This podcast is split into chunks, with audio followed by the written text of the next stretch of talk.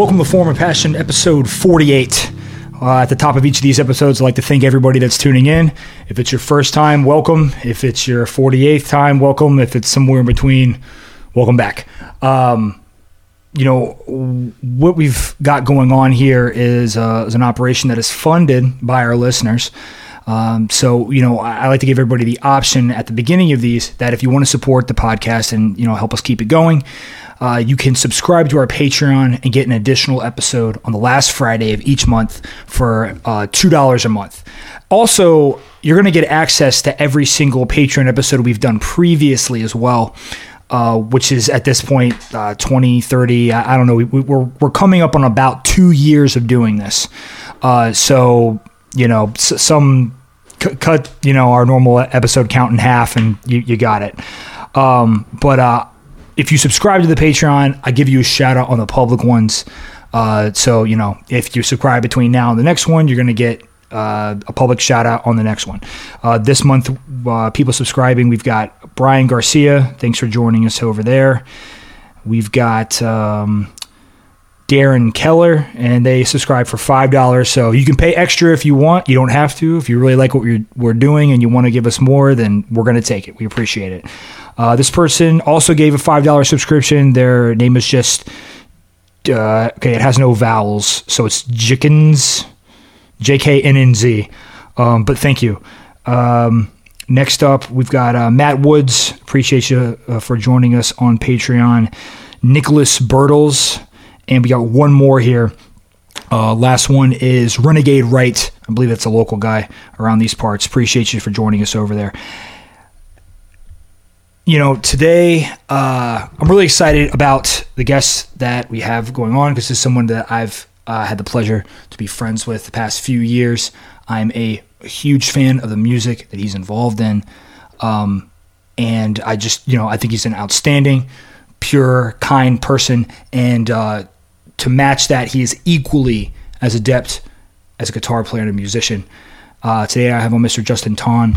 How you doing, sir?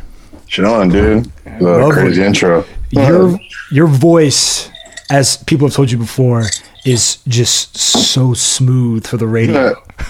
I wish you had like a podcast or something or some kind of show just so I could listen to you.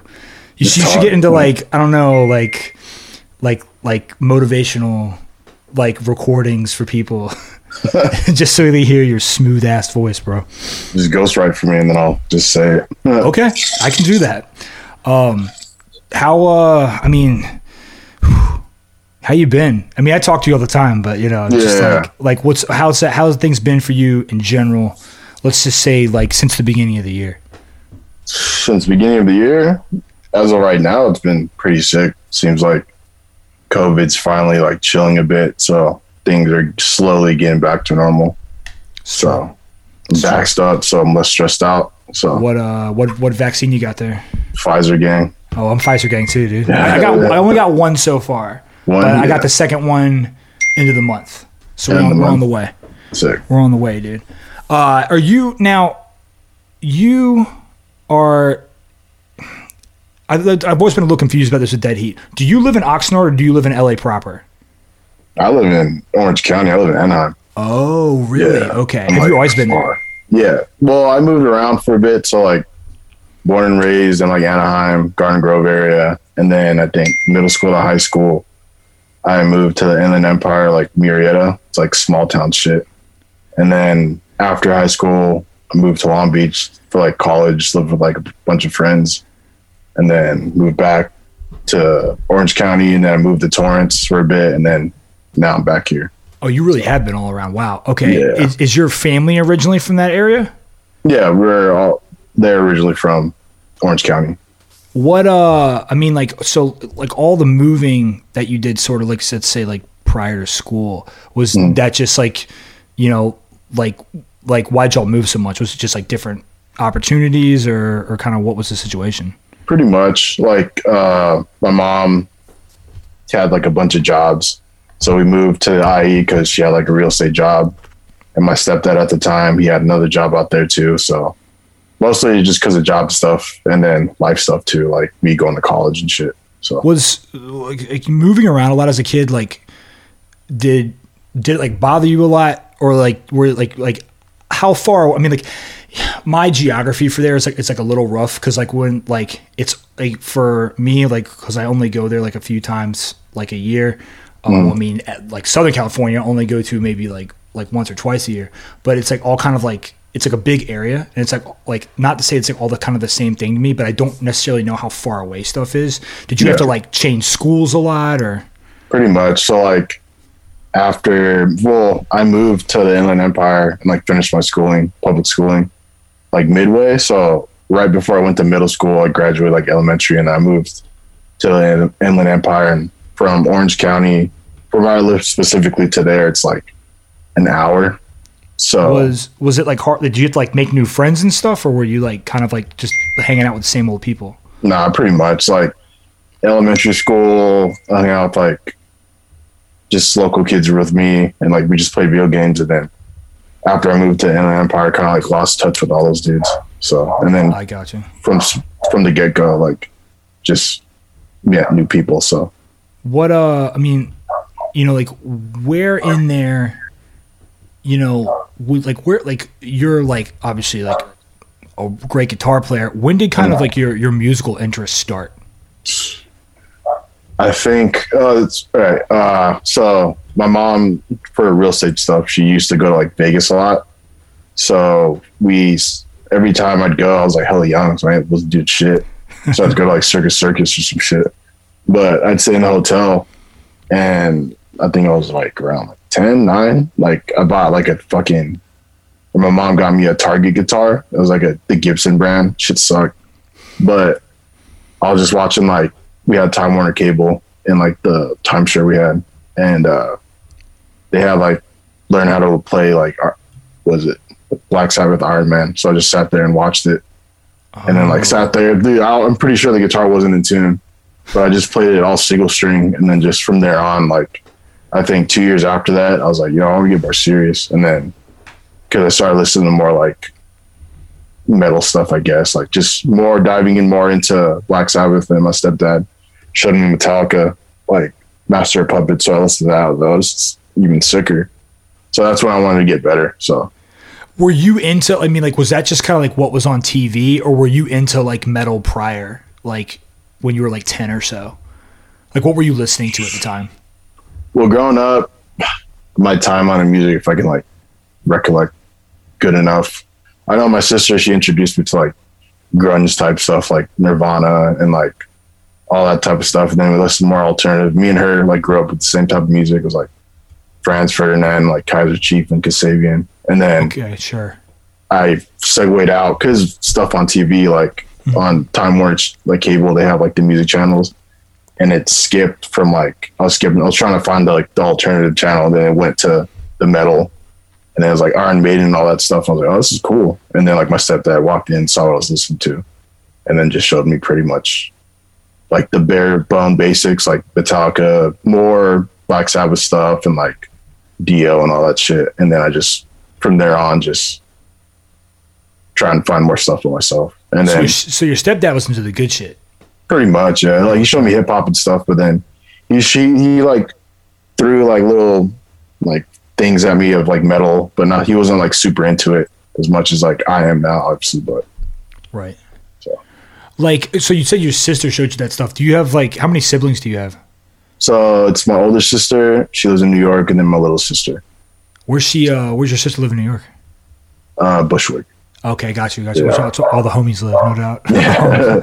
uh, but uh, killer, killer. Because I, I, I feel like lots of the time, you know, when I'm talking to people, it's like they have like like either a really cool parent, like you're talking about your stepdad, or they have like an older sibling that's like showing them stuff or whatever they're Yeah. around. So I'm always kind of curious Yeah. about kind of like the sourcing there. So you get that you get that kind of like the like that guitar and uh, you know, or like learning this stuff on TV, like in, in the timeshare and everything. And you, you said you wanted to, like a couple years later, you wanted to get like more serious, like w- kind of like what I'm, I'm assuming you're like what 12, 13 at that point. So like yeah when i was like 12 13 i think even might be 11 Ele- well, actually 11 is when my 11th birthday i was like mom like i want a actual better guitar because this guitar was like a piece of shit so my first like I'd say legit guitar was like my first setup was uh like a black and white black a white body black pickguard Epiphone SG, and then I had like a Marshall combo amp. Okay. And then during this time is when like my friends in like schooling, uh, some most of those kids were in, like into punk, and one of my friends growing up, his name was Eric. We he liked metal too, and like we both were big fans like Children of Bodom. Okay, So- sure, yeah. Once like I found out about Children of Bodom, that's when I was like Children of Bodom, and for me personally, like this band called Darkest Hour. Oh, yeah, dude, Darkest Hour is like Yeah. from around here. guys- yeah. yeah, yeah, they that like because of music choice on Time Warner, like I saw those videos and I was just like, dude, I got to I got to learn how to play like this. So Oh, so it was music choice on time. So I know, I know, like I know those channels, Yeah. um, for sure, because I would watch those the same. Like, I, so my dad had them, Mm-hmm. yeah, and I go to my dad's house, and like I would be like kind of solo lots of the time, and I like throw Mm-hmm. those on, and like yeah, I would hear like Metallica and stuff on there, and and like. I don't know. I'm, try- I'm trying to remember all the other stuff, like Rammstein or something. Yeah. It's kind of like a mixed bag, you know. yeah, But um, it's funny you bring up Children of Bodom because I like never, I like never got into them. But all my mm. friends around that same age that were like guitar players were like, oh, they're fucking sick. Like, Yeah. like if you like play guitar, I feel like you were like, and you like liked metal, you were like mad into them. Was was mm. was Alexi Laiho the guy in that band? yeah. He's like Okay. the main songwriter, pretty much, and like because like besides going to music choice, I go to my friend Eric's house like after school, and we'd watch like Headbangers Ball when it was actually like legit. And I think the music video for Downfall like popped up, and there was like da da da da da da da da and then I was just like, dude, I gotta learn how to play this. During that time, I didn't know how to play until I was like 14, but still, like I was determined enough to try and figure it out. So Sure, no doubt. And you you kind of found that stuff through through those channels. Was that Mhm. the first time you heard those things? Okay, got And it. then my friend Eric down the line would like just throw me more and more because his brother was into that stuff. So Okay, gotcha. So you're you're like you know you get this guitar and you're 11. Are you like I gotta be in a band now, or are you just kind of like like what was sort of like you know kind of like what what were your goals so to speak? my goals was to learn how to play that song, but Fuck yeah. eventually, uh, I just like it's like honestly like, all that stuff like I guess like melodic death metal and like metalcore kind of like helped me become better because it was all like single string note hitting. Mhm. So like, I bet pretty much when I hit high school, that's when I kind of wanted to be in a band. But before that, like middle school into high school, I just wanted to get better. So Sure. Well, I feel like that's a good way to do it because I, I mean, like, you know, it- it's like you're focusing on skill as opposed to because I mean, like, you could have probably jumped into playing something and just been like really bad, you know, Yeah. and you know, kind of thing, like like I did. So and like a lot, like a lot of people I know did. But uh, so you get to to high school. I mean, are like are you and Eric like still tight at that point? Are you like maybe thinking about playing music together, or was that you kind of found like a different group of people? Oh no, yeah, like well, he was just into music. He was like, me and him grew up just playing. We were like gamers, so there was like two dudes I grew up with too during from middle school to high school. They were twins, like Jack and Ryan, and they're they're more into metal than like me and like Eric. Like they like Deicide and all that shit at like Oh, a hell young age. But their their parents put them into like music school. So Ryan played guitar and the other twin Jack played bass. And they're like, dude, he was fucking nuts. Like both of them at such a young age. Fuck yeah. So- so, yeah, so you, you said you were gaming. Well, what were y'all playing at the time? Yeah, World of Warcraft. Oh hell yeah, dude! Yeah. Dude, I remember like what around like what if you, so you're like at, you were 11 or 12 then. Around what year was that? Fuck. Trying to get my timeline here. I'm curious because there was this distinct time where I would go to my friend's house and play like World of. I didn't have it myself, but I'd be like, "Yo, man, can I come over and play?" Like maybe I think, like, his shit. Oh, eight or oh nine. I'm fucking bad at math right now. Dog, but I mean, all, all I know is I graduated high school in, before 2012. So 2011. there So, was like, oh, the world's gonna end. Shit. I was like, oh fuck. oh, I remember that like the Yeah. what the Mayan calendar. yeah, oh, all thing. that shit. Um, so you you get into high school and Mm. you're like, you know, I'm I'm assuming like wanting to play music with like other. Well, actually, here's a here's a good question. Hmm. Had you like been to like a show at this point? No, so my first show, I'd say was, I think I was 13. I was, no, I was 14. No, 13. It was like we had, there's only three venues in that area. It was this place called The Vault that fucking sucked. And then What was it? Wait, this area? What is this? The IE or? still IE, yeah. Okay, In my gotcha, area, gotcha. I was like, so there's like, all right, so the uh, part of IE I lived in, I call like consider the fake IE because it was just like hella like old people, and then there's the actual IE where like the first band I was actually in after high school is from. It's like Ontario, Fontana, and all that shit. But basically, Okay. where I'm from, like Temecula was where the vault was. That place sucked, and then in Murrieta, they actually had like an actual hardcore hardcore venue that was called Galindo's. One of my first shows at the It was Vault. called what? Galindo's. Okay, Glendo's. Gotcha. Yeah. Yeah, my first show was like some metalcore show, like that band Suffocation played, and I went. Oh, okay. The Long Island suffocation.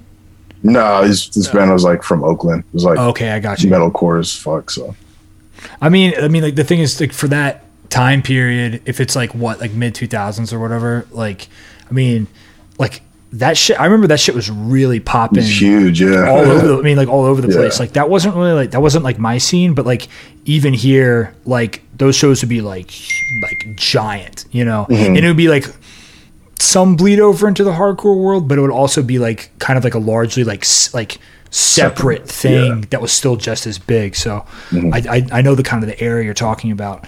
Um, I know these I know these cities you're talking about too because like I used to like route trucks, and they all had like hubs and terminals in like Fontana Yeah. and like Ontario and stuff. So I remember like looking at like maps and stuff and like and like seeing these places. So I, Yeah. like, I know where like Temecula is and all that. Um, so you you go to that gig like, is it the kind of thing where you go and you're like, yo, I'm like sucked in, like this is amazing, like like kind of like what was your feeling when you were there? Well, at first I was nervous because fools were like moshing, so I was like standing in the back. But then once I like got more comfortable, like yeah, I was like, yeah, this is sick. Fuck He was like- like It was rocking out and shit. was there like local stuff that you were into, or was it just kind of like you're kind of exploring just like stuff on a kind of like a national scale? National scale because like the local bands, like most of them kind of suck.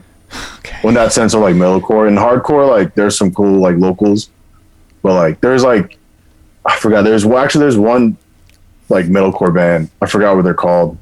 I live in cremation. They're like kids I like grew up with. They're like older than me. So like when I was like a freshman, they were like a junior. But they're they're that band was sick. But besides that, like everything else like sucked.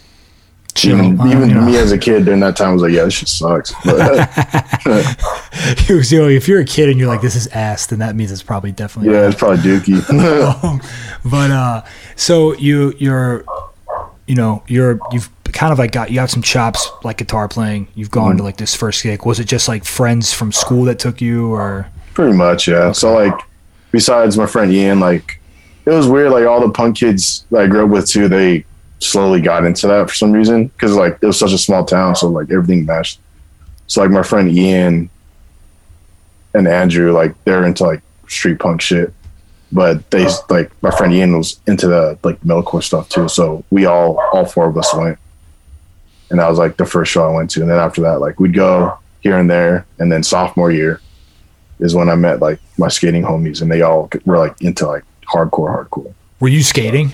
Yeah, I was skating. Well, sophomore year, well, freshman year is when I got my first skateboard and like I was actually good at like riding it. And then Yeah. sophomore year is when I try to like get more serious and do tricks and shit. So where'd you meet these guys? I'll just high school because like so from Didn't uh, so from middle school to high school, like my middle school separated. So Oh, okay. So I went to a place called Vista Murrieta, and then some other kids went to Thompson. So my friend group actually split. So it was just like I hung out with like ten dudes, but literally got split in half. So like five and five. Outside of school, we'd always link up, but in school it was like different. So no, I hear you. Um, I mean, it's, it's tough too, especially at that time when you can't drive. yeah, you know, like when you can't drive, you're kind of like at the mercy of like who you see at school or like who's like close to your house or something, you know, or, or whatever. Like, um, no, so I mean, I, I get that. So, you know, you you're going to your first gig when you're like a freshman, but then your sophomore year, you like meet a different group of people at school, like that are like the skate skate guys, and they're into hardcore. What kind of stuff were like they into at the time? What are they listening to? So I remember I went to it was like my friend Kevin Salvador. Uh, I remember I went to his house like after we were skating. He's like, "You like this band?" I was like, "Who is it?" And it was like Blacklisted. I was like, "No, this is sick." Because before that, like I knew like what Madball and like Agnostic Front was, but the shit I saw in Headbangers Ball wasn't like Victim in Pain. It was like I forgot like Oh, dude, it'd be like new stuff. Like the newer stuff. Yeah, in that time period. Okay, especially because like Agnostic Front in the late 2000, they had like heavier records, Mhm. and that doesn't sound anything like you know like Victim Yeah. in Pain, and like yeah, Madball probably had like later records on there. Um, no, okay, I know the area you're talking about. Sure. yeah. So it was like heavier stuff. So to me, that, it was just metal. And then he showed me like Have Heart, Blacklisted, and all that all that shit. And I was like, "Oh, this is dope." And then technically, my first hardcore show he took me to was like at that place, Galindo's, and I think the lineup was this other metalcore band called uh, Final Burden, and then Xibalba at when they were just a four piece, and then Brian from Xibalba's straight edge band, uh, Time for Change. So Oh shit. Okay. Yeah. I didn't know he. I didn't know he like he did that previously. yeah, he played Um, drums. Okay. Uh, you know, I remember him playing drums in Xibalba. I remember that. Mm. Yeah. Um, I I think I like was around those dudes after they were a four piece though, because if this is the yeah, those are the late two thousands. I met those people for the first time more like after two thousand ten, so they probably Yeah. like, had already added another guy. Um, dang, they, they, they I did not know they'd been a band that long. Yeah, Um. Okay, so you so you, you go to this, and that, I feel like lineup wise, like especially with like Xibalba's sound and that metalcore band playing, I feel like it's like probably like a good transition for what you kind of already been Oh, listening yeah. to. You know? because I think another band on that lineup was like some local pop punk band. So our lineup was all over the place. So During that time period, I feel like that kind of stuff happened all the time. Where Yeah, like you have like some like band that was like off the wall sound wise by compare I mean like by comparison to like everything else that was on the lineup. I feel like I feel like before the pandemic happened though, that was like kind of coming back a little bit. I was Mm. Yeah, it was seeing like a kind of natural more thing. mixed stuff yeah, and you know post air quotes post pandemic maybe we'll see some more of that i don't know um but uh so you, okay you go to that one and like i mean like you know i'm i'm sure like was did you notice a distinct difference from what you had already been going to between that oh one yeah.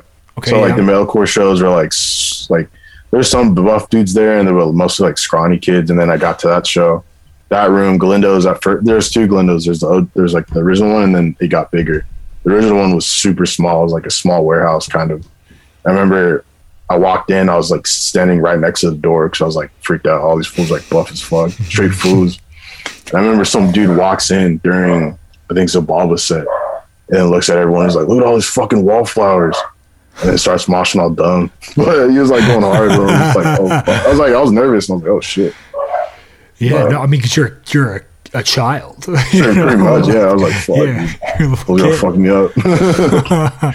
but Yeah. but you obviously like were like into it you like you know like stuck oh, around Oh, yeah. so you know like kind of like what was what was sort of next for you like you know like ha- like were you like oh i need to like i need to make a band so i can like play these or was it just kind of like oh i need to like i need to like dive more into whatever this is Mostly dive because like at the time, like yeah, I wanted to start like bands, but there's no first off no drummers. That was the biggest thing. No one had a drum kit.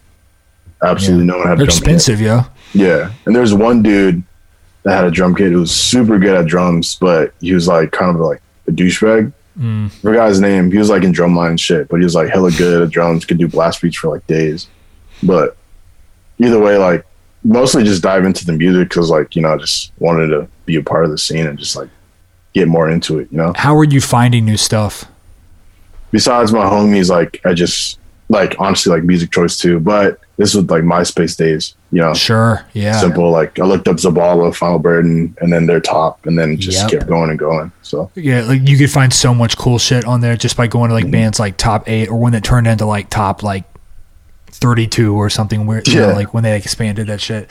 yeah, Um, no, I mean like that was definitely like a, a great place to like find stuff. I would even find like old bands pages, like uh, like that, like where they would make like a like an old band. Like I think I remember like going to like Ten Yard Fights page, Yeah. even though they weren't a band anymore, but it would show all like the pages for old bands that they were in their top eight, and I'd like find stuff that way too. That was a really Mm-hmm. like cool, like organic way I feel like to find stuff because it was like it was almost kind of like what a related artist would be on like Spotify now. Yeah, for Now that. I'm thinking about it, it is, 100%. it- it's kind of like that. So that's chill. I mean, like, what what were you hearing in that time period that you were like, oh man, I really gravitate to this sound? Like, kind of like what like what were like your favorite bands at the time? Shoot. Well, that's when like I got more into the local bands. So like Time for Change wasn't really local. They're from Pomona, but that at that Glendo spot, I'd always go like honestly every weekend with like my friend Kevin, my friend David, and Ian, and my friend Joey because the shows were like five bucks, Oh yeah, So- back then they were five bucks. hella right? cheap. Yeah. So like I just get my allowance and just fucking go. but at the time, I was like I got into Xibalba, Final Burden, and after that, like I found out time for change, more time for change. Dove like heavy into Have Heart, and then looked up where where Have Heart was from, from like Massachusetts area, and I found out about Shipwreck. Mm, It's just like like piecing the puzzles together, you know. So Sure. mostly all the straight edge stuff. So yeah, yeah, and like and like that time period. What like if this was in kind of like the late two thousands? I mean, there's like a lot of like like uh, stuff like around Have Heart. Uh, you you know like for straight edge stuff, you had them. Uh, I don't know if Verse had, so to speak, switched teams yet, but they like like they were. Uh, the, I know like they were like big amongst that same crowd. Like the, um, Allegiance, I think was during that time period. Like, Mhm.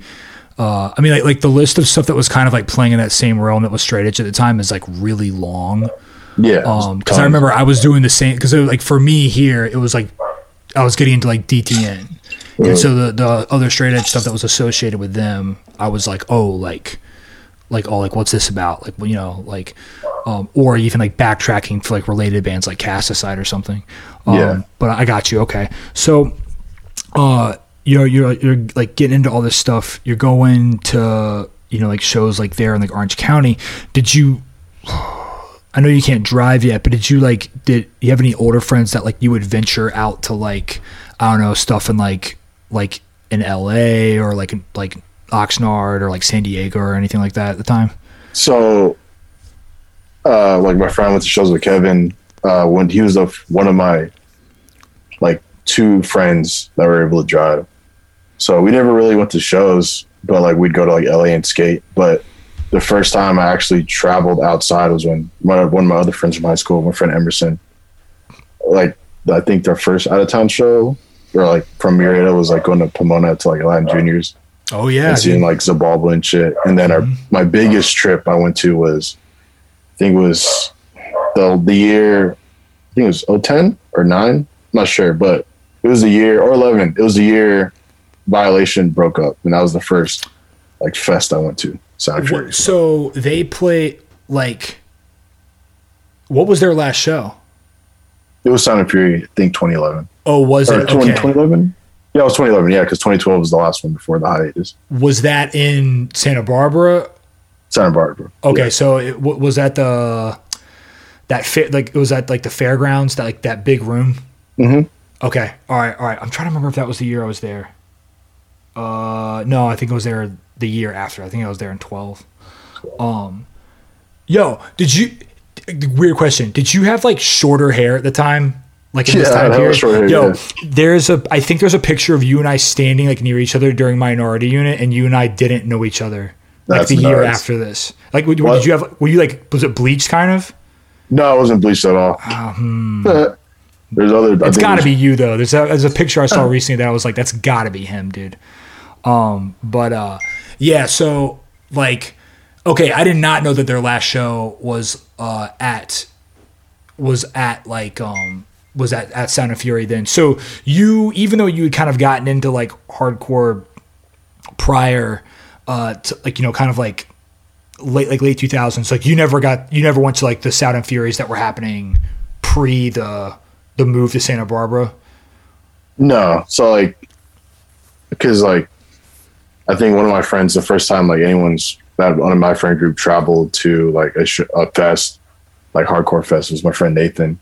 He went to the year before that to Sound and Fury, but yeah, just besides that, Okay. Who else played that year that Violation broke up? Like, do, do you remember any standout sets that you were like, oh, that one was like badass, or like, you know, being at your first fest, like, you know, I know that a lot of that stuff like hits. Well, I remember I went. We we wanted to go to see like Xibalba pretty much because that's when we were like super into him. So Hell yeah. Xibalba was dope. I remember it was my first time seeing Over My Dead Body. They were like Oh, cool. sick. They had a huge circle pit and shit. Hell yeah. But besides that, can't even think. Oh, because like the lineup was like, because this is a time where I didn't really know that many bands, so I just went for that. And that's the time like my homie Emerson was more into it than me. We were, we were like fairly in the same, like into hardcore as much. But I remember he's just like, yeah, you just want to go? Like I have a free ticket. Like two people bailed. I was like, all right, I'm done. So I hear you. So you're at this point, if it's 11, are you like oh. out of high school yet, or are you still in high school? out of high school. Okay, that was like high school. that's that was kind of like a graduation present thing. So I got you. To myself, you, so. You're just finishing up high school there. What like, kind of what were your your you haven't played in a band yet or anything? Like, what were your plans kind of after high school? fuck. My well, my plan after high school was because during my junior to senior year, I was super like into audio engineering. So I took audio engineering classes, and I was like, oh, you know, I'm going to go to college for this shit. And then after Sound and Fury, I went to college in Long Beach, and then I was like, yeah, I'm not into this shit anymore. So Like, were you were, were you not into college, or were you not into like that subject anymore? that subject, because like I took audio engineering class with my friend Jovi, and I was like, yo, I'm gonna switch majors to film. So Oh, okay, got you. Did Yeah. you stay in that same spot? No, In I think I, uh, it was just like this is why I didn't have a car either, so I was just taking public transport. I was just Ooh. getting too hectic, and I was just like, you know what, like I, I can't afford this shit. So Were you living in Long Beach? Were you taking public transportation from Orange County? no, I was taking, I was living like on the border of like Orange County and Long Beach, so I take the bus from there. So technically, I live in Orange County still, but yeah, Shit, yeah, no, I, I mean, I, I imagine that getting taxing. The idea of not having con- like, kind of like your own autonomy and control of like where you're going or what you're doing, and it being expensive, like fucking Yeah. sucks. I wouldn't have wanted to do that either. especially in Um, California. Yeah, bro. Like, so you like kind of like like so like like what were you there for like a semester? or Were you there for like a year? I was there for a year, and then this is when we were trying to. I was trying to figure out like schooling stuff, and then after that, I jumped into AI, which is like the worst decision of my life. Hell oh, yeah. And like, yeah, I was just private school, hell money. And I was just like, it's not even worth it. But and then I finished my college at like a community college in Orange County. OCC. Sure. Are you and at this time are you just like going to stuff locally, like you know, like kind of like what's sort of going on for you musically in that time period? Musically, so like going back, like in high school, still into metal and stuff. So I think right after high school is when I was more diving into like hardcore because the community of hardcore at that time was like to me just like so interesting and like dope. You know, it was just cool. you For know? sure. I mean, the difference between metal and hardcore in that regard, in, in my opinion, is this. It's like, you know me, man. Like, I, I love metal. Yeah. But you can go to a metal show and, like, not talk to anybody. Yeah, And, like, and, like, and, like, pe- and, like, people are like, it's not necessarily like you're going to go there and, like, I mean, it can be this way, but you, you you can go to a metal show and like not make any friends, not talk to anybody, like not like link up with anybody like after like down the road or anything like that. Whereas Yeah. hardcore, like there's this sort of intrinsic community aspect to it oh sure. that I feel like is is like a little bit is like a little bit different, and it probably because the genre's not as big, so Yeah. it's like you know like.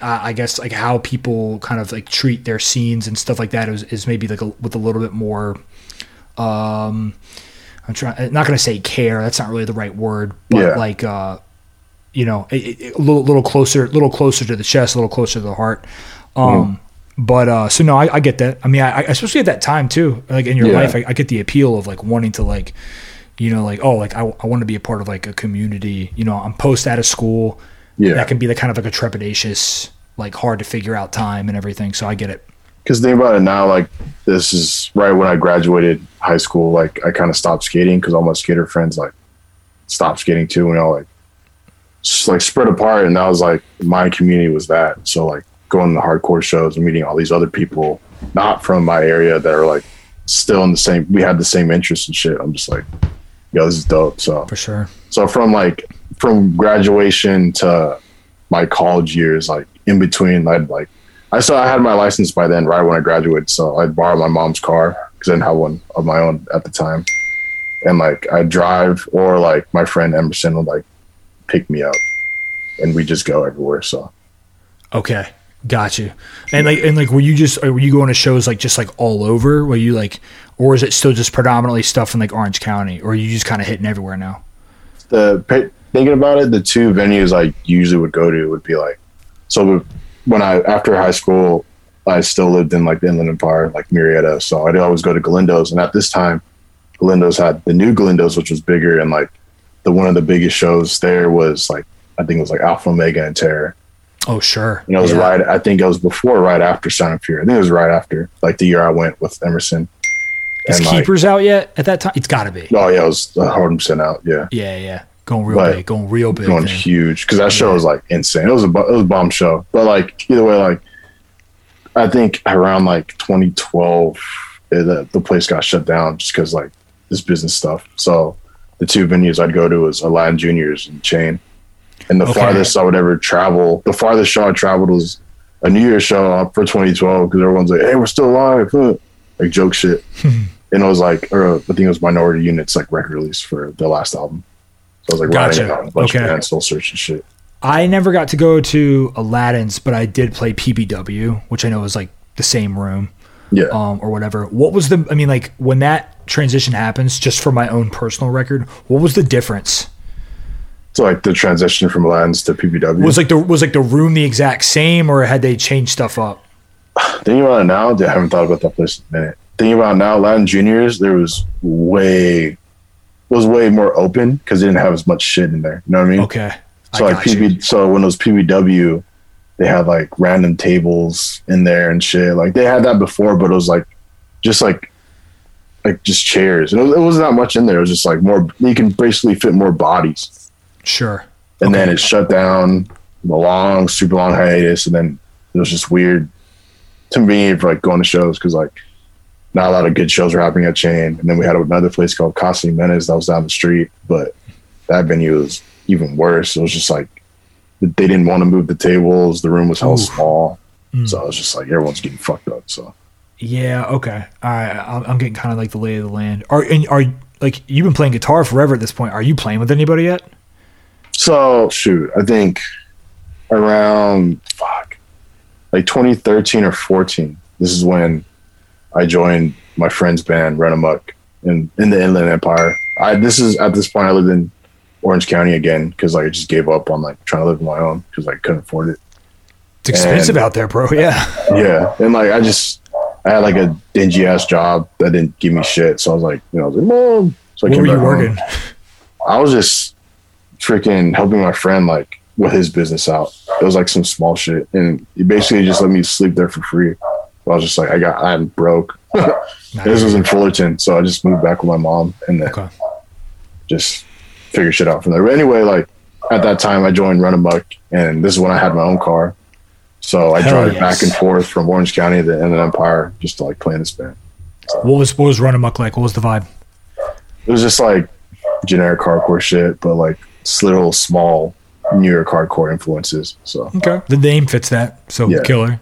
Was like- was these? How did you like? How did you know the people that were in Run Amok? shows. So like the I guess the first people I met outside of Murrieta were like my friend Steven and this guy named TJ. And like we met him at Aladdin Juniors. And then my friend Nathan too, like he knew him for a, minute, these guys for a minute, and then just like, you know, normal shit, like kept networking with these people and met their friends and met these dudes. They're like, Hey, you play guitar? I'm like, yeah, like me and the guitars. So I joined and then at that time the original singer, our friend Wombat, uh, he left the band right when I joined because he was just over it. And then my other friend Chris, who plays drums in Section Hate, joined. So we both joined kind of at the same time, and then just from there on, we were a band for like three years, three four years, and then that was like my first my first in actual serious band, I'd say. So What What was your first show that you played with them? Fuck. It was, If you uh, remember.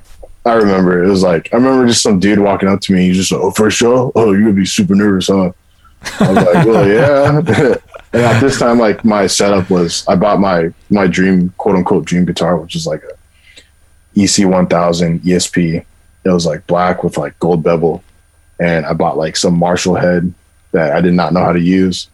But either way, like I, we played some shows in Fontana. I was in Santa San Bernardino, in like the hood at Okay. some skate shop, skate slash smoke shop. Hell It was yeah. hella last minute. then like we've been pra- me and Chris have been prac- practicing with Run Amok for like I think a year now or a couple of months. And then my our drummer Paul at the time was just like, let's fuck it, let's do it. We played Power One out like three times. So I was freaking out because I thought my head was gonna explode. I didn't really know shit. And then it ended up being a cool show. Like all our friends showed out and like started moshing and shit. And like Hell the yeah. random owner was some tweaker guy. He's like, it's fucking sick. Like, "Eh." So Oh, you mean you? Oh, you mean the guy that runs the skate and smoke shop was a tweaker? That's No, yeah, like surprise. but yeah, that was my first show I ever yeah. played. So Did it like? Was it like? Was it just with like local bands or like? Do you, was it like anybody like notable that you played with? nah, it was like all local bands. Here you Just because like after like the whole Inland Empire scene, unless you like played a big venue, it was just pretty much just local. Because no one Sure. really wanted to tour out there. Because like Galindo's was gone, so that was the only like notable venue besides like some church that was like metalcore central. So no one really wanted to touch it. So Metalcore loves playing at churches, yeah. for real. But uh, okay, so you you play your first gig. Like, how long do you do Run Amok for? So after that, I'd, I'd say like 12, 13, 14, 15.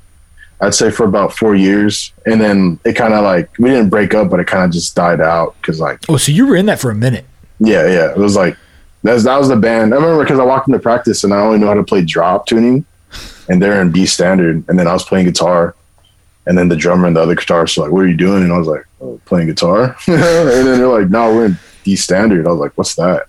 Oh, and then straight changed my life. I can't go the drop anymore. Like standards, like just the best tuning, any standard tuning. Yeah, oh, I agree with you. I mean, like, I'm not even like a like I can barely play bass, but like I just think from all like uh, all the bands I've done, like I've I'm like like everybody guitar player I've been in, in it with have been like, no, I don't want to do any drop shit. Like I just want to do like standard, be it breakware, MAD. It's everybody's been like, we, we got to play in like a standard tuning.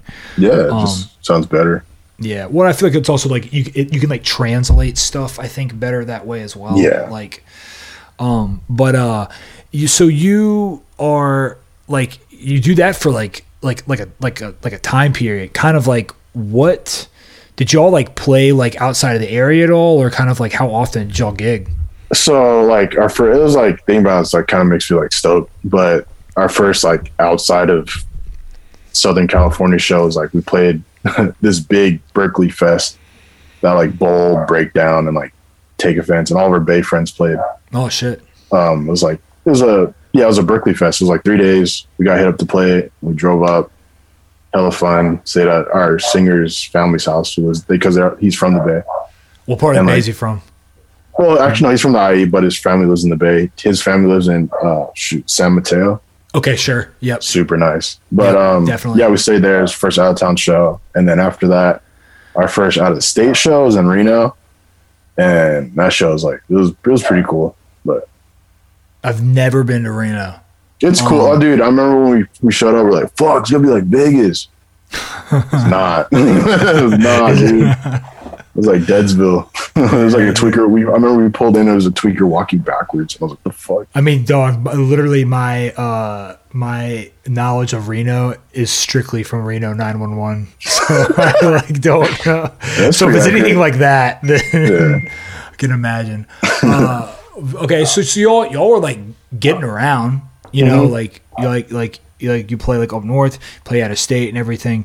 Uh, did y'all have any records, or was it just kind of like online releases, or So pretty much all on we had like one we had two tapes. That's when me and Chris joined. Like we had like a four song demo thing that when me and Chris joined, like they had two songs written and me and Chris wrote two songs. Dropped it and then we had like our big EP. It's called World Collapse. And like our friends local label at the time put out the tape. okay? And then after that we had like one last promo before we just kind of just stopped playing. So Sure.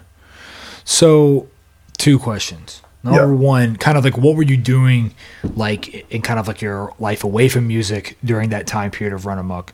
And then the second question is kind of like once that stopped, were you like, oh, I, I need to like go ahead and do something new now, or were you kind of like, oh, I'm gonna take a break? So during Run Amok, I was working at fucking Target, and that kind of just like sucked the life out of me. I'm sure. Like my manager at the time, like she's the same age as me, and she always wanted to party, so I couldn't really get weekends off mm. to like play shows or just practice in general. Like I was able to do it, but like it was very rare. But fast forward to like I worked at Nordstrom's, and then it kind of made it chiller. But from Run Amok, basically, I think when I was doing Run Amok, I, that's when I got closer with all the Bay dudes, and I was going to the Bay like often. That's when I got like an actual reliable car after like my first car, and I joined. Well, it technically kind of started with like Jaffe and all those fools, hands of God. So oh, you you were like an original member of that. Mhm. Are you in Hands of God now? no, so Okay. so on the timeline with that, like when the other show we left, so we only Run Amok actually played like just three out of city shows. Like we played the Bay a couple times, honestly, a lot of times. And one of the last times we played was with Hands of God and like our friends band at the time. But that was the first show I ever played with them because the second show that Hands of God ever played was like was me, Elliot. The, so the OG line was me, Elliot from Gulch, Mhm. and then our friend Adrian, and then Theo and Jaffe. Okay. So Okay. that was like the original lineup. So Gotcha. All right. Uh, all right. So yeah, I, I had no idea. I thought maybe you filled in for them at some point in time, but I didn't know that you were like you were down like that. Okay, chill. yeah, Um, so kind of like, so you joined that before Run Amok ends. yeah. So I was still in Run Amok, and then I was I had that because during the Run Amok times, like our singer Chris was like going through like family stuff, so he's busy, and then the drummer was going through stuff, and our bassist had like life stuff too. He's trying to start a family, and then our other guitarist he was going to like his own shit. So it kind of like took a pause. So I was like, all right, you know, like Real Hands of God was like this is when I was like super into like All Out War and Marauder and all that shit, and I was like Hell yes. what the vibe was for that, and I was like, fuck yeah, this is what. And so progressively, like Hands of God made me better guitars too, because like it was single note shit, which I was already playing. But I remember Elliot showed me like when I did my my chugs, I had I hit an open note. He's like, you know, you can just hit the top E string, right? And I was like, what the fuck? so you know, I just learned some new shit. And I was just like, all right, because he wrote the pretty he wrote- pretty much wrote everything. Only like contributed like one riff to one of the songs, but okay. everything was pretty much Elliot. So I just learned all his songs, and it made Damn. it better. So I did not know that. And but he's he's not in Hands God anymore, is he? no, so he left before I left. So his last show with us was we got hit up to play with Martyr AD, 18 Visions, and Forced Order. It was like a small weekender, and we played this venue in San Jose called the Ritz, and that was his last show. And then my last show with them was at in Berkeley for that Candy Trail Eyes tour. Oh, okay. So that would have been like what, like 2017? Yeah, I think so. Yeah. So, because like during that time, like that's when uh that he comes into the picture, and like I think two years into Hands of God, I met like uh down south. I uh, when I was going to more shows and shit. Like that's how I met like Chris and like Anthony and Dead Heat. And then that's when Anthony hit me up and he was just like, "Hey, like, you want to start a band? Like, I know you're in Hands of God and Run Amok, but like, I know like you're into like Leeway and like Cro-Mags, and I was wondering if like you'd be down to do some shit like that."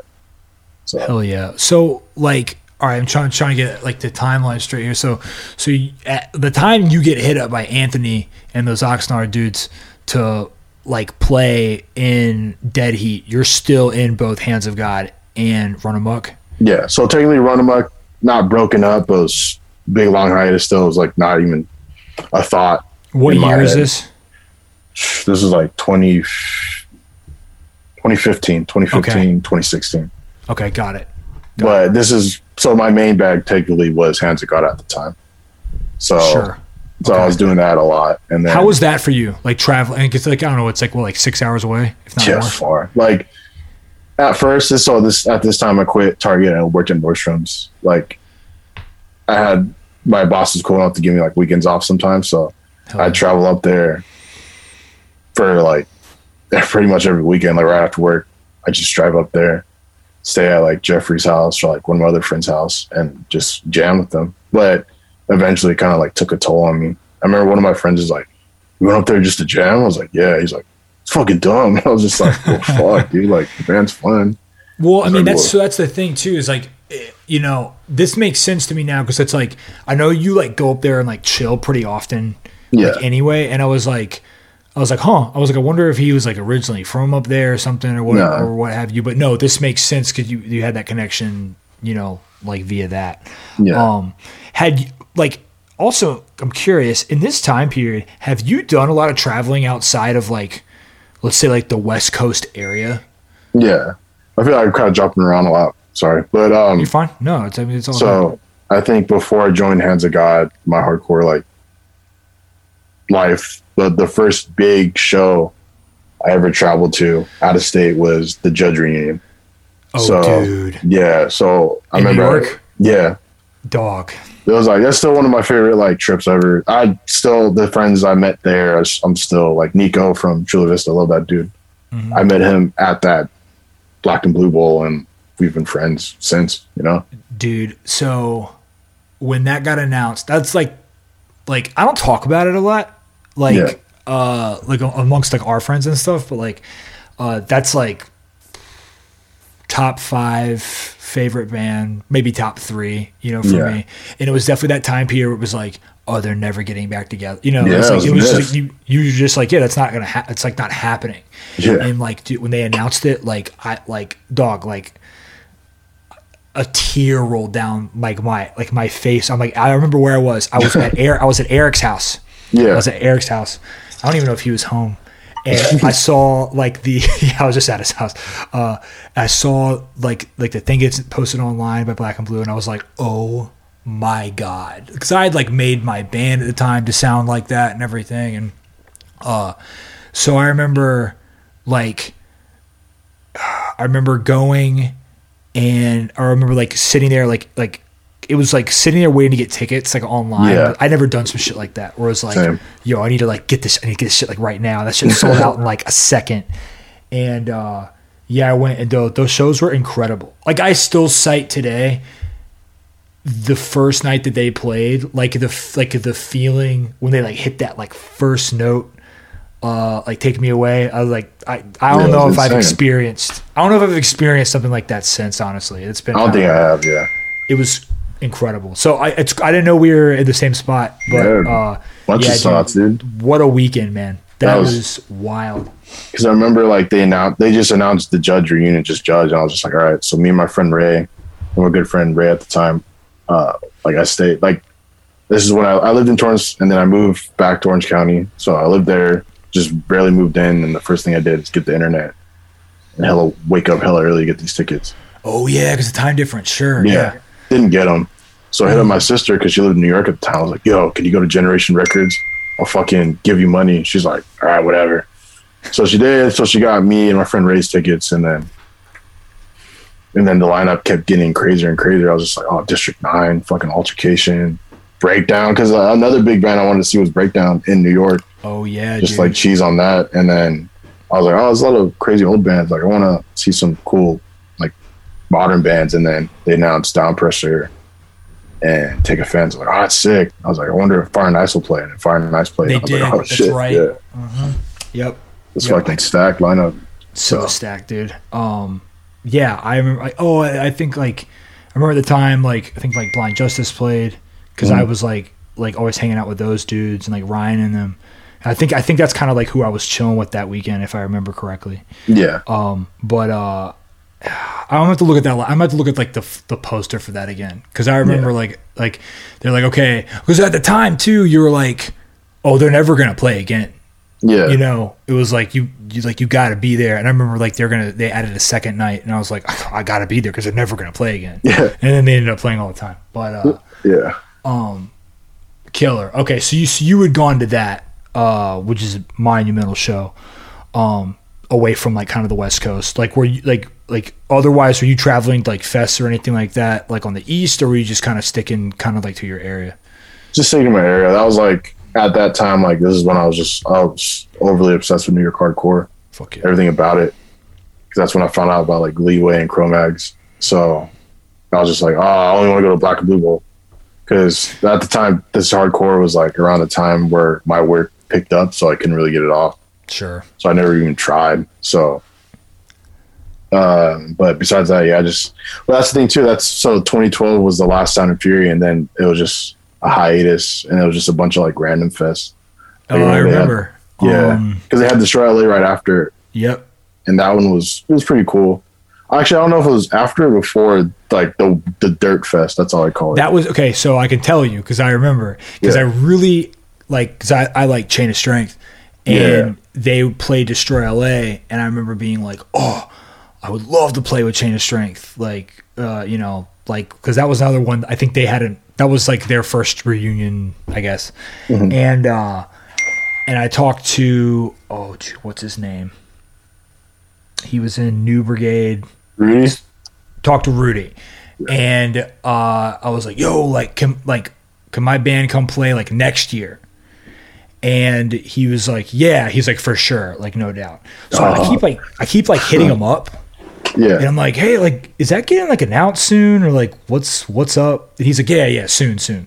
He's like, "Tell me bands that are playing." I was like, "Okay, I mean, like, sounds cool." And then, uh, and then it got announced kind of like late and uh but we were i was still like yo we're like we're still gonna come you know whatever um and yeah it was the uh it was Not Just Talk. yeah not just That's talk it was like called, yeah. under the it, it was sponsored by like the sex toys yeah, and it's in like the mulch field yeah. um, I remember they had a rug out, so they were like, "Oh, so less dirt," and then it just became more dirt. i mean i like you know it was definitely strange i st- Yeah. I- like i still had a fine time Yeah, it was but, fun uh, still, yeah. you know but uh like yeah dtn came to play so i remember like being like amped on like seeing you know my DTN, friends from home um but uh okay yeah so i do remember that time period though of like there was that time period where like old sound and fury because because breakway was supposed to play the one where they only announced like half the lineup yeah, you remember that i think like ghost inside and stuff like that was playing too it was like they were really, Yeah. like mixing it up that was the canceled one. Yeah, yeah. And uh so and so then yeah, I remember yeah, they canceled that one. And then there was those two years of Destroy LA and not just talk.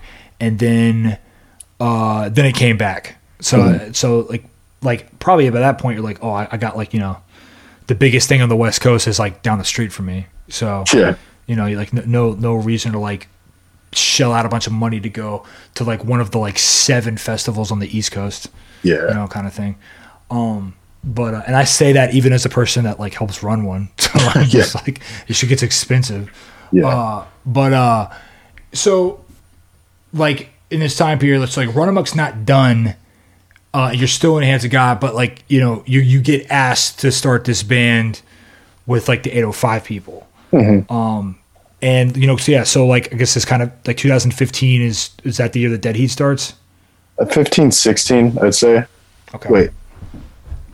Yeah, 15, 16. Because so basically, Anthony, Anthony was me and Anthony were technically the first members, and our friend Jimmy at the time was supposed to play drums. But so basically, the first band practice me and uh, Anthony had as as Dead Heat to write a song. Uh, I drove up because I didn't really venture to the 805 that much because after Sound and Fury, like I had no desire to go up there. So we met in Fillmore at our friend Jimmy's house. We were supposed to play drums. Drummers, drum, yeah, drum, play drums. I, show up before Anthony. I get to his fool's house. His drums are all not set up. He's playing like Xbox or some shit. I was like, "Hey, what's up?" He's like, "What's up?" I was like, "You Jimmy?" He's like, "Yeah." He's like, "Nice to meet you." He's like, "Yeah." and then Anthony shows up with like his combo amp. I was like, "We're having your setup." He's like, "Oh, I sold it." Well, I was like, "Once you do shows, like, I'll get it set up." Okay. So either way, like we wrote the first song we wrote together was the song Dead Heat. I wrote the first half and he wrote the second half. And our friend Jimmy, since he, he felt bad since he didn't have his drum set up, he just recorded us because he recorded. So he Okay. recorded the track and then after that, like I kind of ignored the project of Dead Heat. And like this is when I was going back and forth more to the Bay Area. As well as was like full fledged like Hands of God still. And I remember he'd hit me up like honestly like for like five months. Cause I was like talking to some chick up there and I was just like concerned about that. But she was just like, Hey, like I just finished Dead Heat and he sent me the song. I was like, Oh sick. And then after that he'd be like, Hey, like I just got the full band lineup. It's like me, Chris, Brando, and such and such. And I was just like, Oh, cool, cool, cool. And then you're like, Hey, so when are you gonna come to practice? And I was like, Oh, I can't like maybe next week. And then next week, next week, and then he finally was just like, Yo, like you haven't came to any of them. Like, you gotta come. Like, the whole demo's pretty much written. And at this time, I got I broke up with the other chick, and I was all depressed. I was like, you know, fuck it. And then I It's the went, best best time to make music. yeah. And then I showed up. He showed me all the songs. I was like, what the fuck? This shit's sick. and then I think was it a right a month after that practice, I learned the songs, going consistently at practice, and then we recorded with Nick Jet at his home studio, the demo. And then yeah. Okay.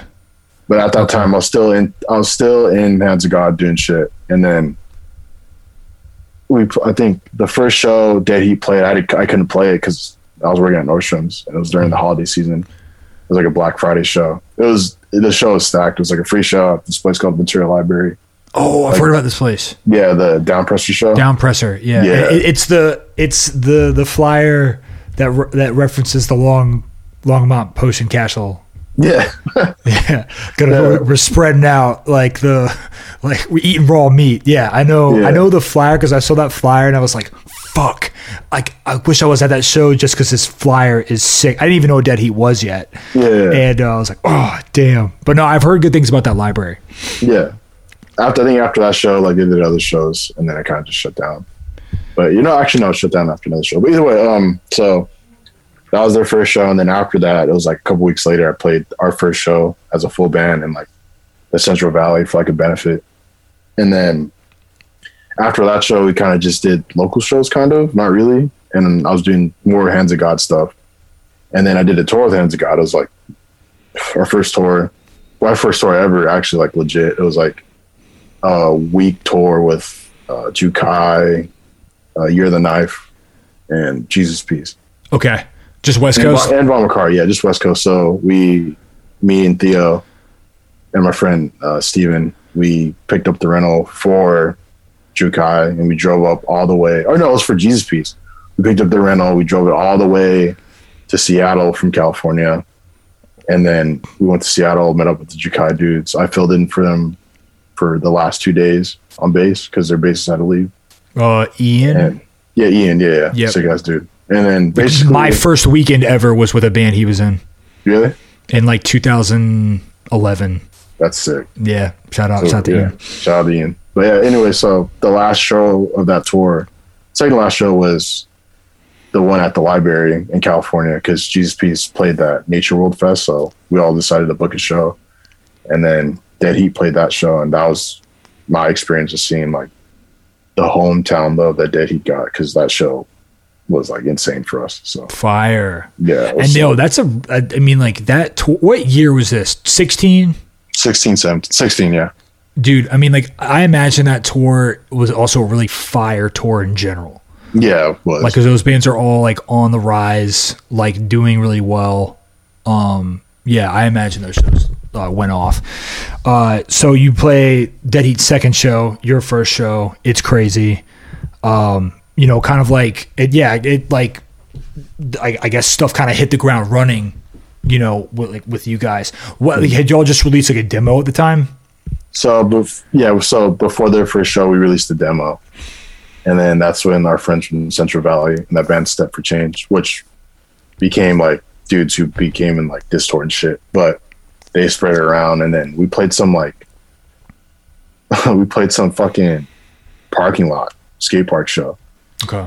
And people that surfaced on Twitter and people kept retweeting it. And then like fools found us out more on that. And then listened to our demo and then just spread. And then people were, oh, this is sick and all that. But you just kind of like evolved from there, I guess, from the demo. And had you, like I assume because like your first like record release, like like physical like record, it was with Reconsider. Is that correct? No, actually, our technically, if yeah, actually, technically, our first release was the Mind Force Dead Heat Split. Okay. Who put that one out? I'm trying to remember. It was Travis's label, Feral Planet. Oh, really? I did not know that. Okay. Mm-hmm. Yeah. Um. So, so like, how did how did that come about? shit, fucking. I think well, I think Mind Force was out at the time. They were so I think they came out before us or around the same time. We grew up, we grew around the same time. So I think this is when I was still going up to the Bay. Like their demo dropped, and I was like, dude, just this just sounds like Leeway. Yeah, I You love know? the Mind Force demo. Yeah, it was fucking insane. Chroniker, So- fucking. Chroniker. Yeah. And then I showed the, the Dead Heat fools like, yo, you just listen to this band yet? And they all checked it out and they all loved it. And then right around the time they released their single before their seven inch, like their first seven inch Mind Forces, it was like uh, the, uh, We Want War or some shit like that. I remember that song. Yeah. That song. I sent it to the band chat and then Brando was like, yo, this is fucking nuts. Spread around more. And I was just thinking, I was just like, this is, I think this is around like people were doing a lot of splits at the time. And I was just like, I'm just gonna like see if they're down. I was just like, yo, you guys, yeah, do you think you guys would be down to like do some shit with Mind Force? Because I think Mind Force posted about our demo. I think I'm pretty sure, mm-hmm. and then we posted about theirs because we both had social media at the time. And then I DM'd, I think the singer Jay. I was like, hey, this is super like shot in the dark, but I was wondering if you guys are down to like do a split with us. Like, it'd be cool. East Coast and West Coast, like crossover shit. And then I think I was like a day later, he's like, dude, 100% down. And then like the whole process, like we, we were gonna write two songs and then it ended up being three songs and we can, we're trying to find someone to put it out on a vinyl. And then Brando's like, well, Travis, he puts out Phil to stuff on his personal vinyl or record label called Fair Planet. I was like, oh, gotta see with them. And then Travis was down and then rest is history. So Oh, there you go. Okay, I, I did not know that Travis, uh, Travis did that. I wow, I'm kind of surprised that I didn't know that. But uh, all right, killer. That I mean that rocks. So like that, yeah, that came out like pay the tolls on there. The Yeah, yell the heard track. round the world. Know, like Yeah. everybody knows the track. Uh, uh, so yeah, I mean, like kind of like like people are like latching on to Dead Heat like really hard in this in this time period, like 16 into 17 and stuff. You know, like kind of what like how like are things happening? Because you guys like start doing a lot what is seemingly pretty quickly. Yeah, so honestly, like, I'm still surprised with like how much people liked us during. Well, at least to now too, but like during those two first two years, like it kind of just like just pushed. So like right before, right when the split was dropping physically, like the whole thing, that's when we announced our full first full US. Because shouts out Bob Wilson, he kind of like put us out because he hit me up. Was just like, eh, hey, because all right, so going back, we dropped the first. So we recorded six songs at Nick's house, and we kept two just to drop eventually later. So we had four songs on the demo, which was the intro, Dead Heat, Crowd of Misfortune, and Fool's Hand. And then a couple months after, we're like, oh, we have those two extra songs, Access Denied and Seed. Let's just drop that. And honestly, that's what pushed us because that's when Bob saw it. He hit me up to play FYA, and I hit the band up. I was like, yo, you guys down? Oh, everyone's yeah. like, what the fuck? And they were like, yeah, let's do it. So I was there for that set. yeah, you were. I Uh, don't, and I don't I don't know if I knew you yet though. I think we're we're like slowly becoming like Yeah, acquaintances. because I remember like I remember I was I was side stage for that, and I was like, oh, like I've heard about this band. Like I'm Yeah. like let's see what's up. Chris is wearing the track jacket, and I was like, that's a cool look. I'm I'm down to see what's what's, what's good with this. Up, and yeah. uh, and uh, yo, y'all had a fire set at that. Yes. Like kids were like really down.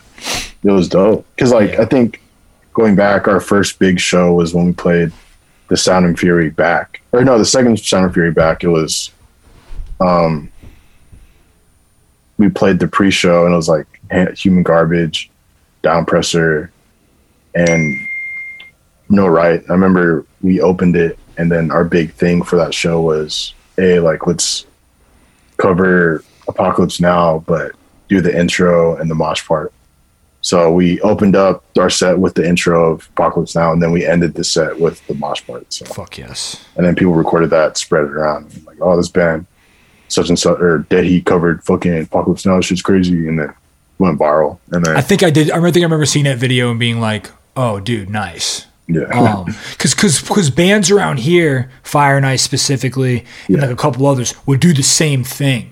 Yeah. And I remember thinking like I was like I was like oh fuck yeah I was like some some other people that are like that are like rock with you know like like Alpha and Omega Cro-Mags you know shit yeah. um so yeah because I you know and that's the thing it's it's kind of interesting talking about this with you is sort of the the power of video like It's how huge.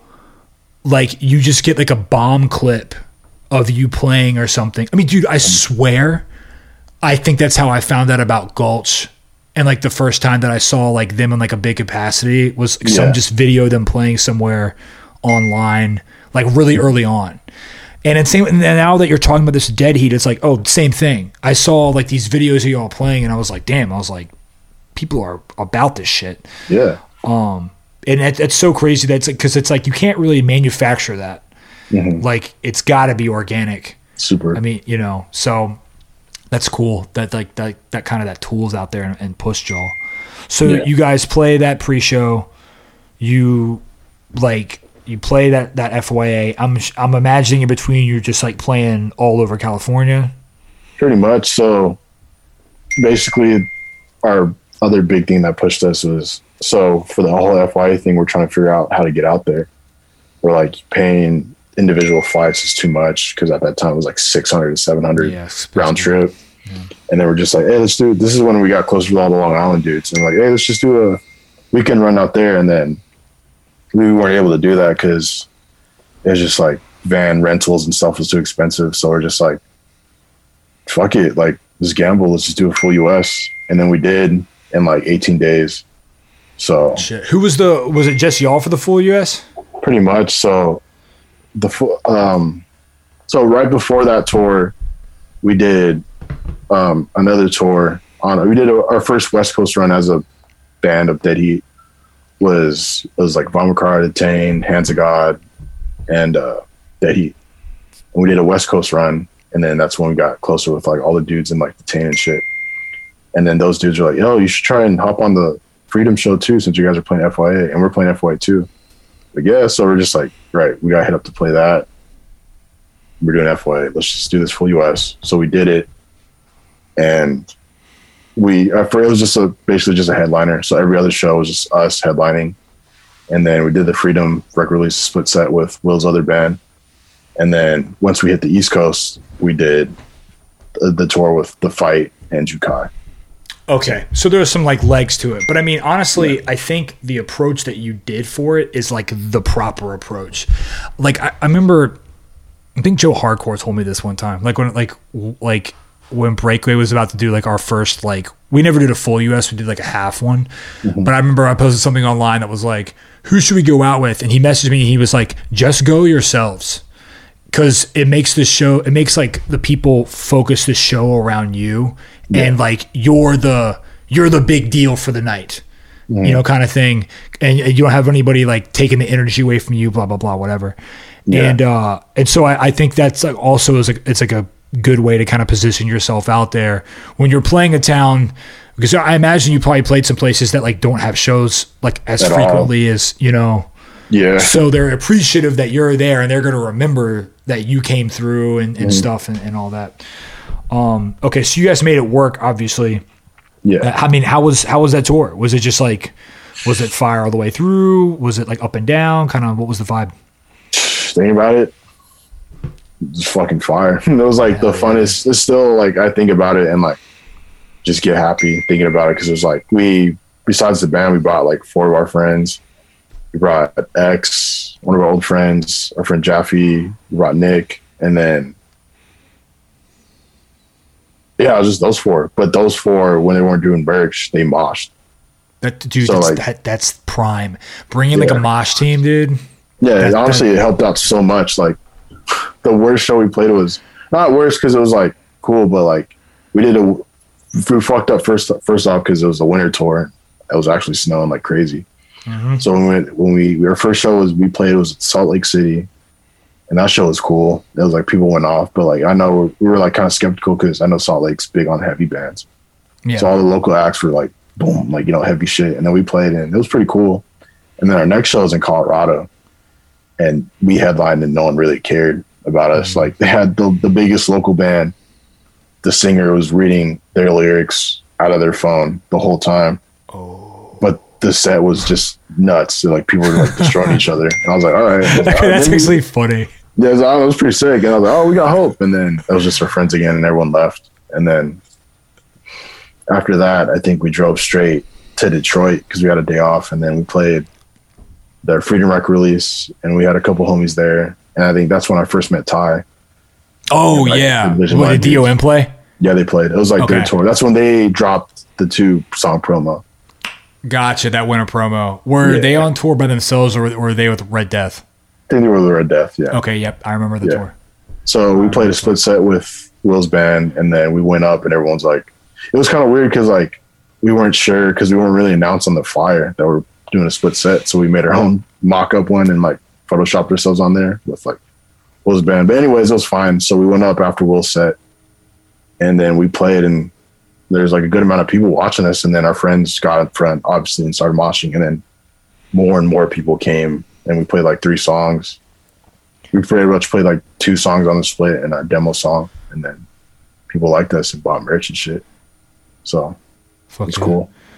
Um, so I mean, I mean, like, uh, like especially then, like I like, I thought Detroit had really consistent shows every time I went there, and were like fun and cool, and like yeah, ki- like kids were like not hesitant to dance, you know, like like people like Yeah, got into hard. stuff pretty easy.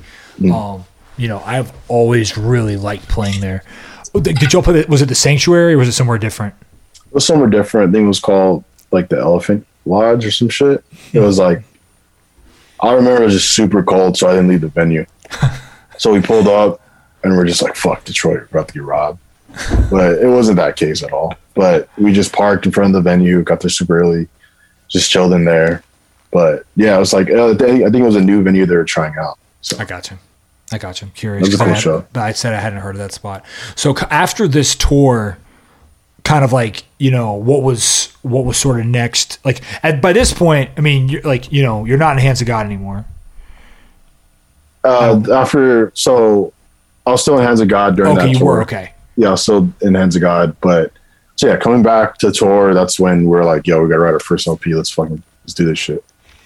So I was like going like balls deep in that shit. But when I was in that, my mindset was in that, and then I was still doing Hands of God stuff. And then once Elliot was like leaving, I was writing a lot of the stuff, but not too much because I was worried about Dead Heat. So it kind of just like, you know, fell in place. And I was just, I kind of just quit. And they understood because they're like, yeah, we know Dead Heat's popping off more. So like, we want people that are local. You know, I was like, yeah, just, this drive's killing me. So yeah, so it's a it's a f- Yeah. distance to be doing like what? How often were you going up there? once a month.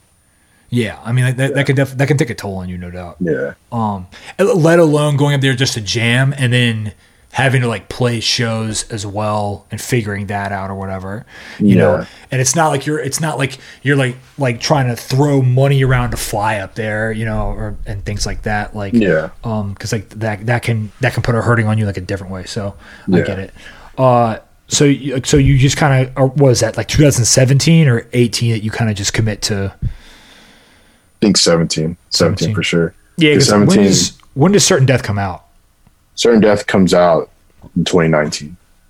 Beginning of certain death came out in 2019 Yeah, dude. Yeah. Phew, I thought it was earlier than that. The- No, the pan- um, we dropped the promo at Edgewood in 2018. okay, I was like, I, I think maybe it's just like the pandemic is kind of like vexed for my sure, yeah. time, you know? um, because I forget that it's 2021 and like not 20, 20. like not, not like not 2019 or 2020.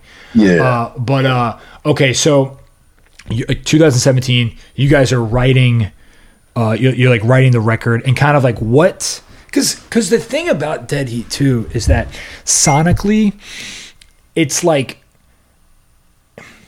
it, it's it's like like it's thrash in a way that I feel like it's not necessarily like what like a lot of people traditionally pick up from thrash music. Yeah. Like like there's not I don't think there's other bands out there that I'm like, oh that band sounds like Dead Heat. Kind of like what were you like picking up from? Like kind of like what were you like what were your influences? for me personally, like the whole band, bare bones, like New York crossover, like Cro-Mags and Cro-Mags specifically eras of Best Wishes and like Alpha Nomad, mostly Best Wishes. And then for me, it was like both first two, obviously Leeway albums, hmm. but then like thrash, Bay Area thrash stuff too, like like fucking violence and like Sure. heathens and all that shit, and like Exodus and all that shit. Because during the time, like Anthony was like obviously miles better than me in the guitar, so he taught me more stuff to get better, and I, I got better with like my picking, my tremolo picking, all that shit, downstrokes, and his influences. This is so during around the time of Dead Heat or Certain Death. Sorry, Anthony was like super into like Venice thrash, Oh, like dude. Beowulf, okay. suicidal tendencies, Like fucking no mercy. No mercy, like maybe I don't know, like Evol, Excel. yeah, all that shit. Excel Yeah. and fuck, what is one? Uh, something youth. I just the band's just like I used to listen to them too, but the band's just like fleeting my mind. But Gotcha. basically, all the influence was that, and then just like mostly just the like just thrash shit, and and obviously like crumb suckers and shit too. So Sure. so Sure. that's the big thing. Because I mean, you covered them, so like I would imagine that was Yeah. part of it. Um, okay, so you guys are you know like writing this record while you're writing this in 17. Are you are you guys like playing out a lot, or kind of like are you like all right, we need to buckle down and write? Like, what was sort of the operation like? playing local shows and like I'm trying to think of yeah, we didn't really like tour that much outside of California. We just played local shows and like maybe played the Bay once or twice, but just mostly yeah, just pretty much just buckled down because that's when we were just like we none of our bands because everyone was in prior bands before this like the original drummer and Chris were in this band called Treacherous Skin and then Anthony was like in local bands and then all four of those dudes like the old drummer Brando, Chris, and Anthony were like in some like uh was it like Florida death metal worship band.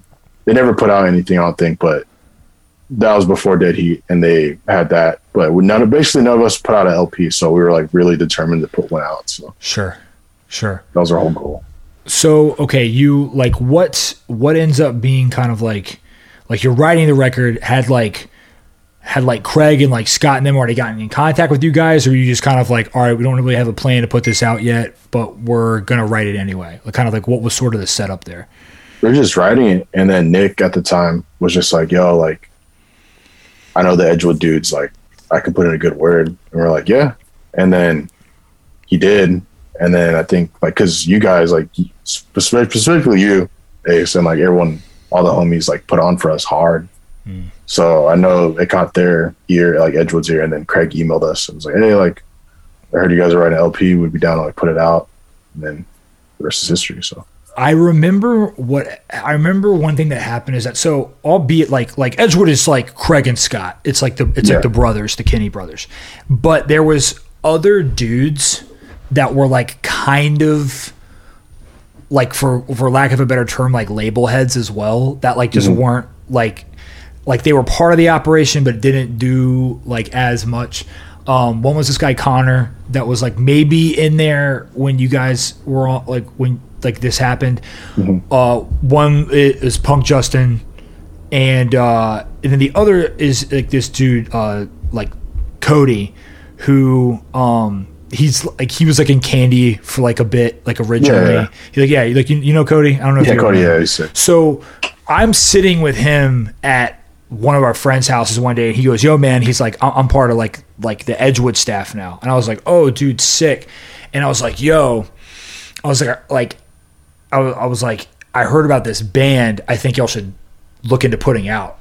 And we're sitting on this couch. He's like, "What's up with it?" And I was like, "Well, I know you're into like metal shit." And I was like, "It's this band called Dead Heat," and I was like, "Like, look them up." Like, I, I was like, "The shit's cool." And he was like, he, and he was like sitting there. He's like, "All right, man." He's like, "I'll check that shit out." And then like, I don't think I like followed up with him. And then like Craig or something was like, "Yeah, we're gonna put that band Dead Heat," and I was like, "Oh, okay, sick." like, you know, It was sick. and uh, because I was just like helping out with like their social media and stuff, and just like all my homies bands are on that shit. So like, yeah um, but I was like, yo, I was like, we- I was like, y'all should like branch out into like people that we don't know, and like, cause none of us really like, like I'd encountered you maybe, but like I didn't know the rest of anybody in the band. yeah But uh, So okay, so I, I like a, like timeline wise, I, I know exactly when this was. Where like they they probably like reached out, um, and a lot of things about that record are I mean like like it's all it's like very like in house in a way. Like Anthony like drew that record, correct? Yeah. Yeah, so I mean, it's like you have like a band member like do the art, like you know, it's it's y'all's all y'all's like first like LP and mm-hmm. everything, and like so you guys are writing that in seventeen, or you guys writing it in eighteen? We're writing in 17, pretty much all 17. And then in 18, we kind of like 17 to 18, we're kind of like, all right, let's just, let's just put something out just to like have our name out there, just to be relevant, you know? So Right. I think it was around this time we got hit up by Edgewood. So that's when we put out the promo tape with To the Core and Last Rights. I remember that. And then that floated before we got hit up to play our first Sound and Fury. So that that came out, and then people were like, "Oh fuck, new shit!" So we dropped that, and then after that, we're like, after Sound and Fury, we're just like, "All right, it's fucking let's got like a couple songs left. Let's finish this motherfucker." And then we hit up. That's when we already hit up Taylor to like schedule the recording, and then Taylor helped us out big time. It was just like, "Yo, like maybe you guys should record one of the demo songs." So you know, resurface your material. So that kind of helped writing even better. So we're like, all right, we got three songs left now, so let's fucking bang this shit out. So That Sound and Fury, you like you played like a the small room. okay, yeah, and like I wasn't there, but it just like I saw pictures and videos from that set, and it seemed like Dude, that's still like that. Like I remember we we played that year, and it was like it was cool because we got hit up. Like Madison hit me up, was like, "Yo, you down to play?" I was like, "Yeah, we're down." Small room, all that, and then I remember getting up on the stage and like setting up, and I didn't want to look because I was all nervous. I was like, "Oh, no one's gonna show up. No one gives a fuck about us." And then my friend X and my friend Jared were like right next to me. Because that's when that year we put out like we printed like friends only shirts and it said DH crew and like the Oxnard symbol in the back. The oh yeah, I know the one. Yep. Yeah, that's true. No, we're like Chris was passing them out, so I was just worried about the set, so just setting up. And then X and Jared are like, "Dude, look," and I was like, "I don't want to." He's like, "Just look." I got up, and the whole place was just fucking crowded. Yo, fuck yeah. And I just like, "Oh shit!" And then the lady, sound lady, was like, "Hey, five minutes." And I was like, "Like, sit on my shit even quicker." Okay. And then we played, and it was like, I remember just hearing like stories from homies. They're like, "Bro, I couldn't get in; it was so fucking packed." God, it's beautiful. it was fucking it was straight up like and then after that it launched the, that that fucking fest launched us even further so it was a blessing for sure So, at like the record, well, do you guys go to Europe before or after? It's, it's after a Certain Death comes out. after Certain Death comes out so so after Sound and Fury played shows and all that shit and then basically fast forwarding it we're I think because I in the in between tw- in 2018 and 2019 we're just doing local shit I don't think we did that many big tours I don't I don't think so but I remember we got hit up to play FYA again but at, like an after show Okay. And then another same shit, like, oh, let's book a tour. This makes sense. And then that's when Scanlon's like, yo, I got a tour. Like, all right. And then that was um, the fight, Hangman, Rule them all on us. I remember this. And that was, yeah, and that was like the beginning of like the end of December into January. And then around that time, that's when we announced the album. We're just like, yo, certain death's coming out. I remember when I actually grind to premiere a song. And then we did that tour. It was fucking amazing. It was fucking sick. And I think January, February. February is when we dropped the album. Okay. Because I remember I was like, it, okay, so it makes sense to me now because I was like, that really came out in 19, but it makes sense if it was early 19. Yeah, early 19. Because I remember being in the ether for like a long time and Mm-hmm. long enough for like, if it had been like later in the year, I'd have been like, but yeah, you wouldn't have gotten to play off it that much. And I know y'all got to play off it a fair amount. Yeah. So like that comes out, real big response. People are into it. It's selling well. I know. Um, you know, like, like, like, did you guys like tour immediately after it came out, or was it the kind of thing where, like, you're just kind of playing bigger shows? Sort of, kind of like, what was the change for y'all, if any, uh, when the record dropped, or was it just kind of a continual gra- gradual growth? I think it was a continued gradual growth because I think going backwards, I think in 2018, I think that's the first year we played United Blood. I don't know if uh, you or Braces hit me up or the band up, but we played that, and then. Oh yeah, us- I remember that. That was y'all's first year. Fuck yeah, yeah. I remember that pushed us even more because everyone's like, all the homies got there. that's a good Yeah. year. That was a fun year, dude. That was a good then year. That's, I think, uh, straight up, dude. I think that's my favorite United Blood that's ever happened. It was so fun. honestly like that was another good memory that year. But I remember that was the first year we played because we played super early too. Like I think third. Mm, Yeah, and the turnout was still sick. I was like, "Fuck, people do fuck with us." and then fast forwarding back, so after the East Coast tour, February dropped the album. We just, I think we played United Blood again after that, and then after United Blood, we played our record release weekend with the fight, and then technically the first tour we did off the album was Backtrack's last tour. So Oh, okay, Yeah. yeah. All right, all right. I remember this. Now, did did y'all was that like a full U.S. or was that just kind of like legs of like a larger tour? I can't remember. I think it was it was uh, just strictly East Coast. Okay, Yeah. okay. I remember this now. All right. Yeah. So yeah, you're doing that. Then that was in like a summer. Yeah, that just sucked. Yeah, it's hot as fuck, dude. I remember like, um, like that time period. So that was in like a summer, and when like okay, so this is like like middle of 2019. Like you guys do that tour. I remember their last shows were in November. When did you guys like? How did you get linked up going over to Europe, and when did you guys do that? so I think we got linked up a couple months before we did the backtrack tour, and some dude named Sander from that um, before Louder, but now it's Stronger Booking hit us up and was like, Oh, is "Hey, like, that? oh, okay, yeah, got it. so that's how we got linked up, and then we we just were talking. I was talking to him back and forth. I was like, "Yo, like, what's up? We- That is actually going down." He's like, "Yeah." We set everything up with like drivers and all that, tour dates. And at first, it was like just a week, and then we kept putting on more and more. It became two weeks, and then the tour was set for November for us to go to Europe. So, so I think after the backtrack was a couple. Back actually no backtrack was the backtrack tour was yeah around summer, and then right after that we played Sound and Fury again on the big stage. Because I Oh remember, yeah. yeah, because I remember the European dudes were using that footage, like Big Band, Big Band, watch them, and fucking they're using that as promos and shit. So, I mean, that set looked fucking crazy too, though. yeah, but I had like a meltdown during that set because my string broke, and I was just at that time. What string broke? It was the fucking. Uh, so I had this. No one of my other guitars I had was this fucking. What was it? Some ESP guitar with a whammy bar, and this is when I was starting to get barely getting better at like my whammy shit. Mhm. So I did a dive bomb for True Blue. I was like, hell yeah! So I tried doing it again on another song. That shit popped, Oh, and I remember on that backtrack towards the first time I took it out, that sh- the strings popped on that guitar like fucking five shows. damn. I was like, dude, this I'm fuck, I'm over this guitar. But yeah, basically, I think it was like, yeah, the A string broke, Mm-hmm. and then I rushed downstairs to try and grab. It was like the song ended complete right before the guest spot, right before my solo. Shit popped.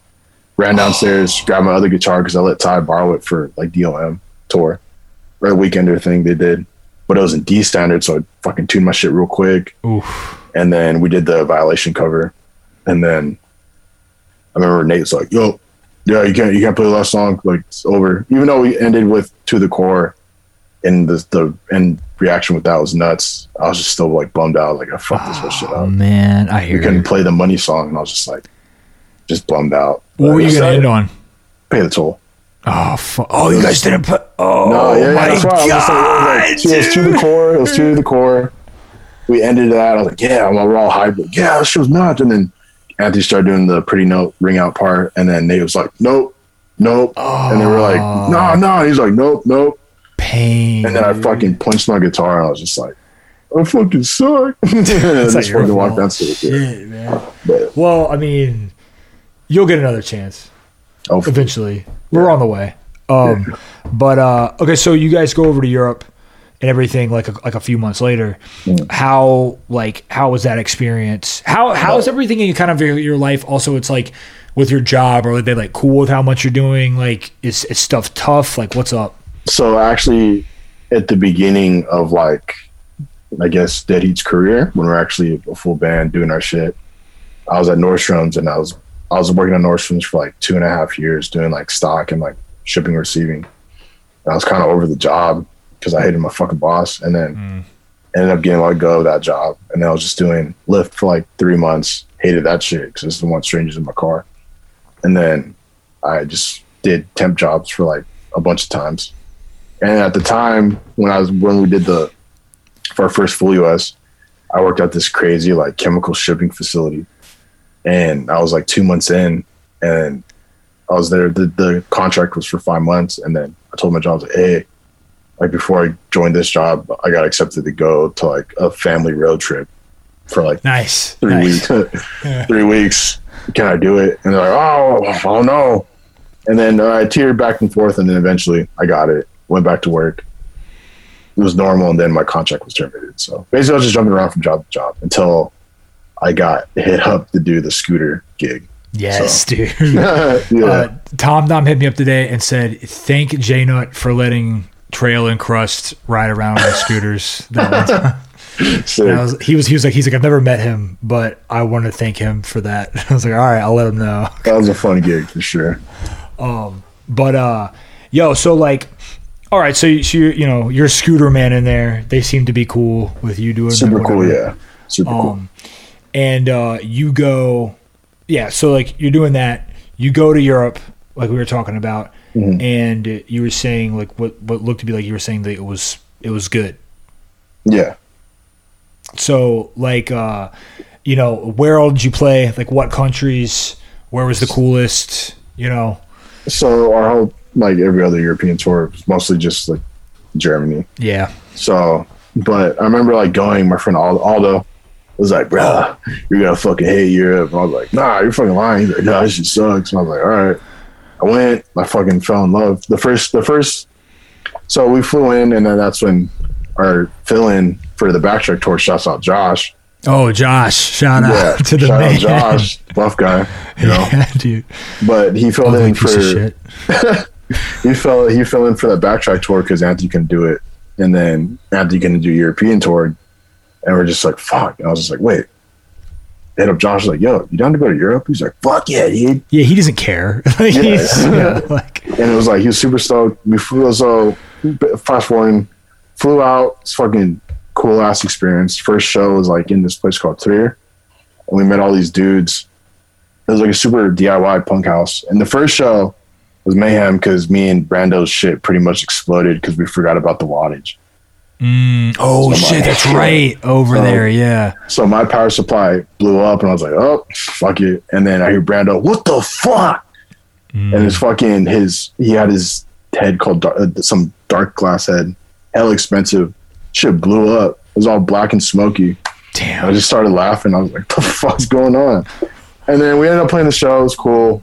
It was just cool to be in Europe. And then the next day we played that fest, um, uh, Sounds of the Revolution. Oh, big one. Yeah. Yeah, big one. And we opened. I was like, oh fuck, we're opening. Mm. But the cool thing about that fest, super well put together, like insanely well put together. The opening, the small stage was right at the entrance.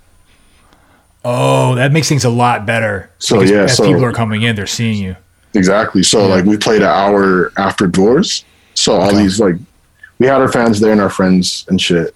A lot of it was cool because a lot of American bands were there that we knew. So they all showed up and like watched us, and then we started playing. Once we started ringing out, all these Europeans sort of walked up and then just watched us. And it was, I still I don't know where the footage is. Someone filmed it. I think it's a guy named Nick, but he hasn't put it out yet because he has like tons of footage to put out. But Mm. that was the sec- our second show was one of my favorite shows because it was just Cool. like it was like a hell of people were there watching us. We got a big fan base after that. So Yeah, I mean, you're you're on another continent, yeah, and people are just, like are into your shit. So singing along, moshing. But that's when I had my first like I'd say musician European experience. Some guy, some old ass fool walks up to me. He's like, "Can I have a pick?" And I was like, "Oh, I only have two, man." I, actually, I think it's my last one. And he looks at me all weird, like mad dogs me. I was like, fuck it, over here. And he's like, and then I was like, yo, like Josh, how many picks? He's like, bro, about like 30. So I was like, I was, I was, I was, I was fine. But the fact that he just didn't understand that this is my last pick, I have no more. and he just thought I was being mean to him. Was, That's a super Euro experience, dude. Yeah, but I love them all. They're all sick. Uh, where, like, where was your favorite place over there?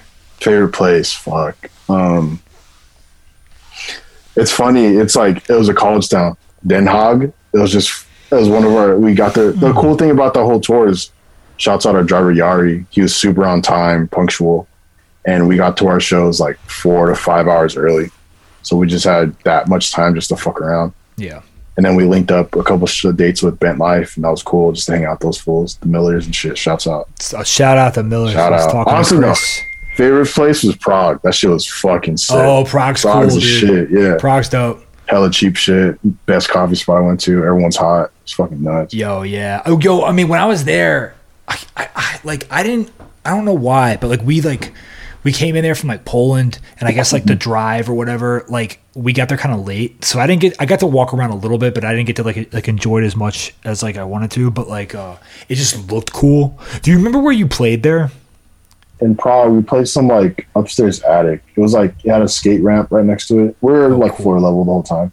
The Okay, I turnout was like 30 kids, but it was like the room was so small. It was like kind of packed out. So, well, dog. I mean, like, one of my, did y'all play Switzerland at all? Yes, we did. Okay. Did you play like uh Work Twenty One or like like? Do you remember what place you played there? It was a nice venue. I know I had a shower. Is it right on the water? Yeah, right next to the water. Okay, it's I, it's it's Werk Twenty One. The spot. Yeah. So that's one of my favorite venues in the world, Yes, super sick and spot. and and also Zurich is one of my favorite cities in the world, maybe my Yeah. favorite. And uh, we played a show there. So like the first tour I went to on there was with, with DTN, so it was like a lot of people there. The second one we went to, like we were headlining, and uh, like um like you talk about like the show in Prague, like only like 30 some people came. But like it didn't feel like that, like at all. Cause like Yeah. of like how that room is like set up and everything. It was just cool. yeah, sick. And uh like, you know, I think that's some like some of the best shit where it's like it doesn't feel like there's like you know, it's like like people are just there having a good time, and you're like, hmm, I wonder how many people were here. It, it like seemed packed, you know, whatever. And then you get the actual number, and you're like, oh, that's surprising. yeah, yeah. Um, but uh, okay, so you guys play there. It's sick. Have a good time. You know, you come back. This is the end of 2019. Uh, you know, do you guys come back and are like, all right, we need to start writing for the next record, or kind of like what was, what was the kind of like the next step for you dudes? well, right after, literally right after that tour, we landed in the week, the next weekend, we did a weekend or a two day, technically weekender with um, Mindforce and Regulate. Oh yeah, I remember the flyer for that, and I remember pictures from those shows. It looks sick.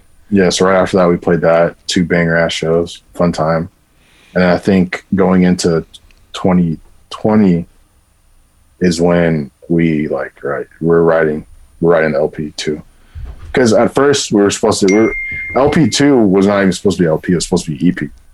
Oh really? Okay. Yeah, so Anthony had a song, I had a song, and then we just kept writing, and then we it was one of those things where we're just like, this doesn't feel right. Let's just keep writing.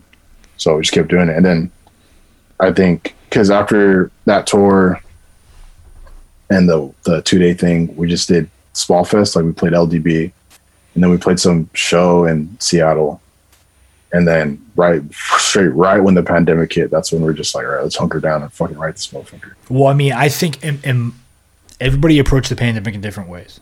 Mm-hmm. But I but that was like when that was happening for me, I was like, yo, I need to write music like now. Like this is the time to do it. Cuz some people were like, I want to like wait and see what happens mm-hmm. before we do anything. But I think what y'all did cuz the record has been written and like done for kind of a while at this point, yeah?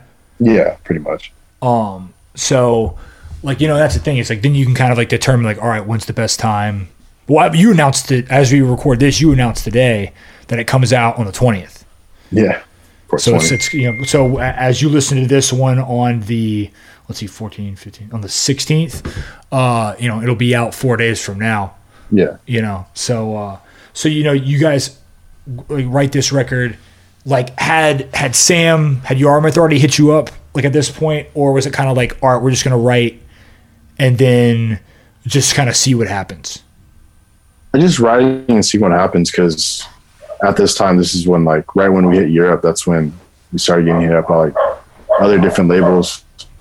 So we got hit up by like Flatspot, Bridge Nine, and like a couple others. And then my friend Dave Trot, he sings in Ammu-Nation. He was just like, Oh, hey, yeah.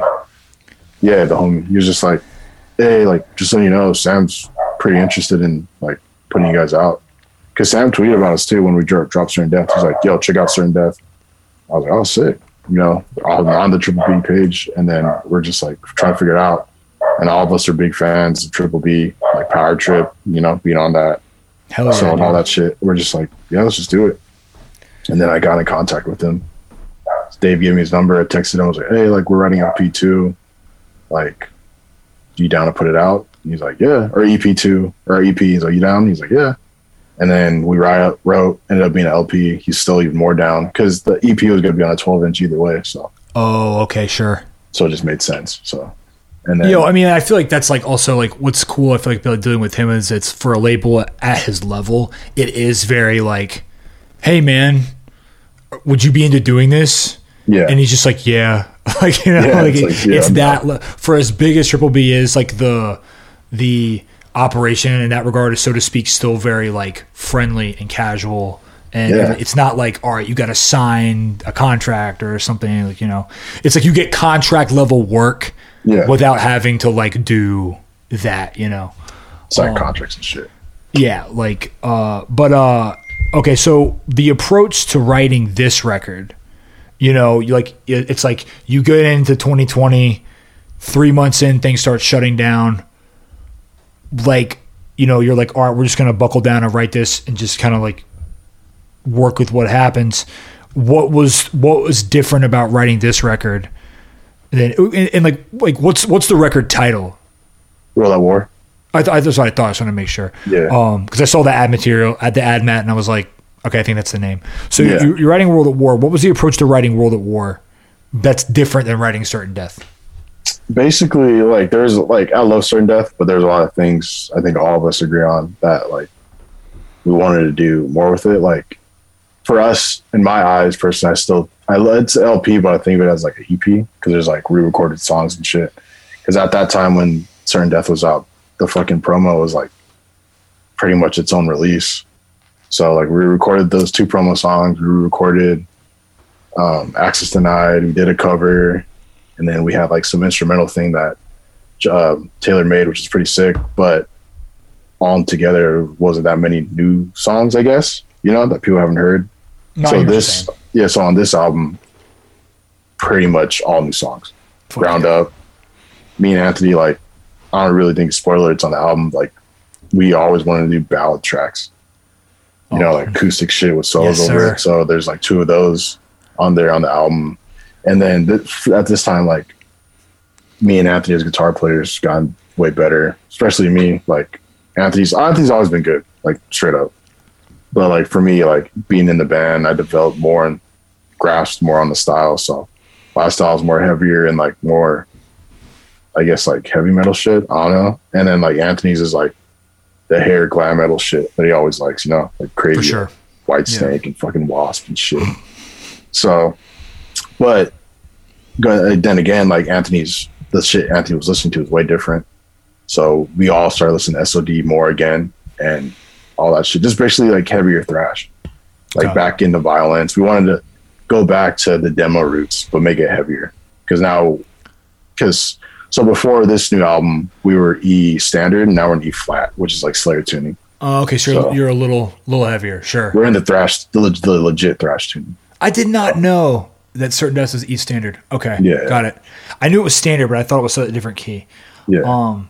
Okay, so yeah, so, so a little bit heavier, sure. Dang, Yeah. y- y'all sound. I mean, you know, I've, I've heard the record. That Yeah. record sounds a lot heavier than E flat. To be real. Yeah. because there's a lot of like uh, there's the the ones the the snare da, da, da, da, da, da, which is a straight mosh part Yeah, the march. mosh part yeah and that's like probably and the first song too the last breakdown's like a heavy spoilers but like heavy breakdown of that so I mean, you, so y'all listening to this right now, you know what you're getting next week. You're gonna like, you're gonna get some some marching shit. You get some heavy breakdowns. Like you know, you know, you know, you want this shit. You Yeah. gotta purchase it. Yeah. Um, so you know, you go through this. You you know, like kind of like what changes for you also kind of during this time period of uh you know like stuff. being in kind of the pandemic and stuff for you personally So this is, I guess, this is the first time we publicly say this, but we had like member drastic member changes. Like Brando left because of college, Oh, and then that's our right. drummer was just a straight piece of shit. yeah So we kicked him out, and then we. So before our first drummer left or got let go, Brando was like, "Yo, I'm going to Cal State Berkeley, or UC Berkeley. Like, I can't be in the band anymore." And he's kind of, I don't know if he was kind of nervous about it, but I remember he hit me up first. I was like, dude, fucking do it. Like, you know, that's fucking a big ass college. You know, it's hard to get into. yeah And then he left. And then our friend Vince, longtime friend, OG, hardcore head, joined and it's been sick. And then John left, got kicked out. And then our friend Yogi joined. Now, I've always wanted Yogi in the band. So it just like night and day. Amazing drummer, amazing friend, amazing person. so you get almost like a, almost like a whole new lineup a little bit Yeah. be two so- people yeah the Dead Heat 2.0 for sure. And like having Vince and Yogi in the band has like made the band just so much easier. You know, Fuck yeah like everyone, like not saying like obviously yeah we didn't get along with like the drummer, but like it was super hostile. Like me being in the band with like that fool was just like all of us was just like it just sucked. You know, always arguing all that shit, fighting for no fucking reason. And then now it's just like throwing jokes. It's like a good environment, clean, Good. and that's what. And when you hear like World at War, you'll see like because that recording process with Taylor was like the most fun I've ever had in a long time. Honestly, like, if if I can go back and re-record this record, I would do it just because it was so fun. You know what I mean? damn that's crazy because i hate recording so to Yeah, hear me too. say like, it was, just, it was fun, dude. You know, it was just like Taylor always does justice to us, and like he helped us get a big fucking drum room to record this fucking. I was like, dude, this is like insane. And then we went to his pad to do his shit with guitars, and he was like, "Yo, I got this crazy setup for guitars," and then we spent like, you know, it was just fun. It was just like our vision for this album came true, and I think honestly, like this is the best thing I've done, been a part of ever. That's You know I beautiful. mean? So That's killer. I mean, like you know, and like, I'm, I know that's going to reflect, you know, in, in the in the material, and it does reflect in the material. So like when everybody else hears that, they're going to be able to perceive that as well. And you know, you get the you get the kind of a new lineup, you get some new blood, probably new ideas, new energy.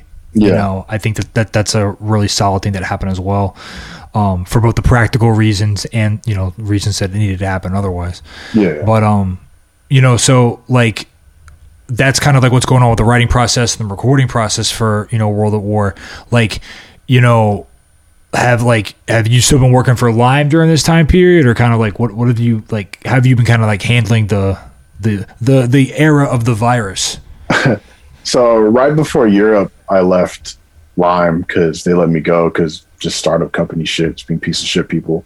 They Sure. let me go, and then I got my current job there, which is like I work for the state for the state project, like basically saving orange trees in California because they're all dying from the Oh fuck yeah! Yeah, I love crazy. orange juice. yeah, so saving that shit. And so Europe went to that, and then during the pandemic, I still work for the same company. So Cool. I mean, it's chill that you didn't have to change shit over. no, not at all. And like before that, I started another. I joined another band, my death metal band.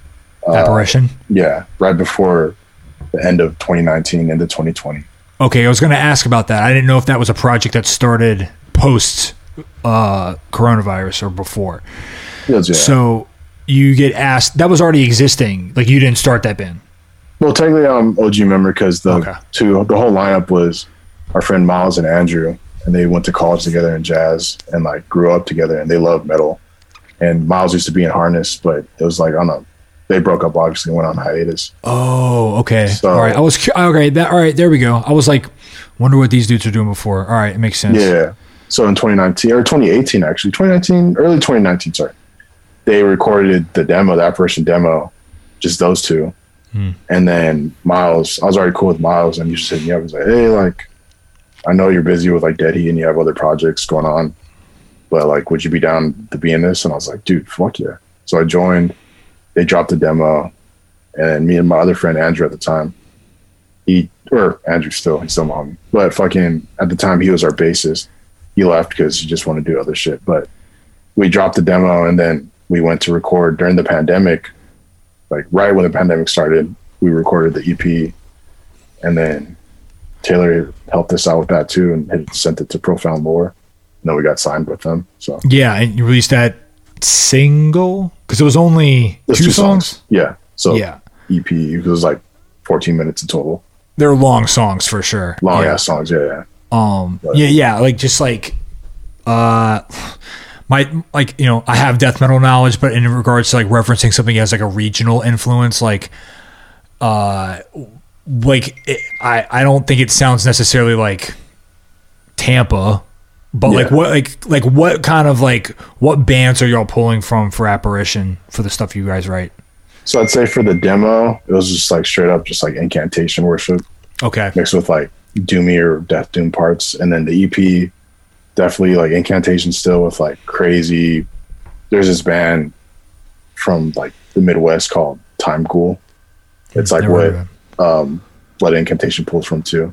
Oh, and- okay. like we pull stuff from that. And then the lp we just recorded during the pandemic like a couple of weeks months ago. Yeah those fools are just nuts crazy as fuck. Like miles is an insane guitarist and andrew's a crazy drummer. So there's this band called wicked innocence and they fucking crazy death metal jazz shit pull from that. So it's just a combination of just like like incantation with like death doom stuff and funeral doom stuff like fucking evoken and then crazy jazz metal, you know? So Interesting. Okay, cool. Because like yeah, I remember when I was younger, like a friend of mine that was really into death metal would be like, "Yo, check this song out." Like they got like they like they got like jazz bass going on in the background or something, and like Yeah. I- my brain was not big enough to understand that at the time. so he showed it to me, and I was like, "Yeah, okay, dude." like you know, and I even like liked jazz a lot at the time, but I was like, I just I don't I don't know. jazz and metal uh, is like different. Yeah.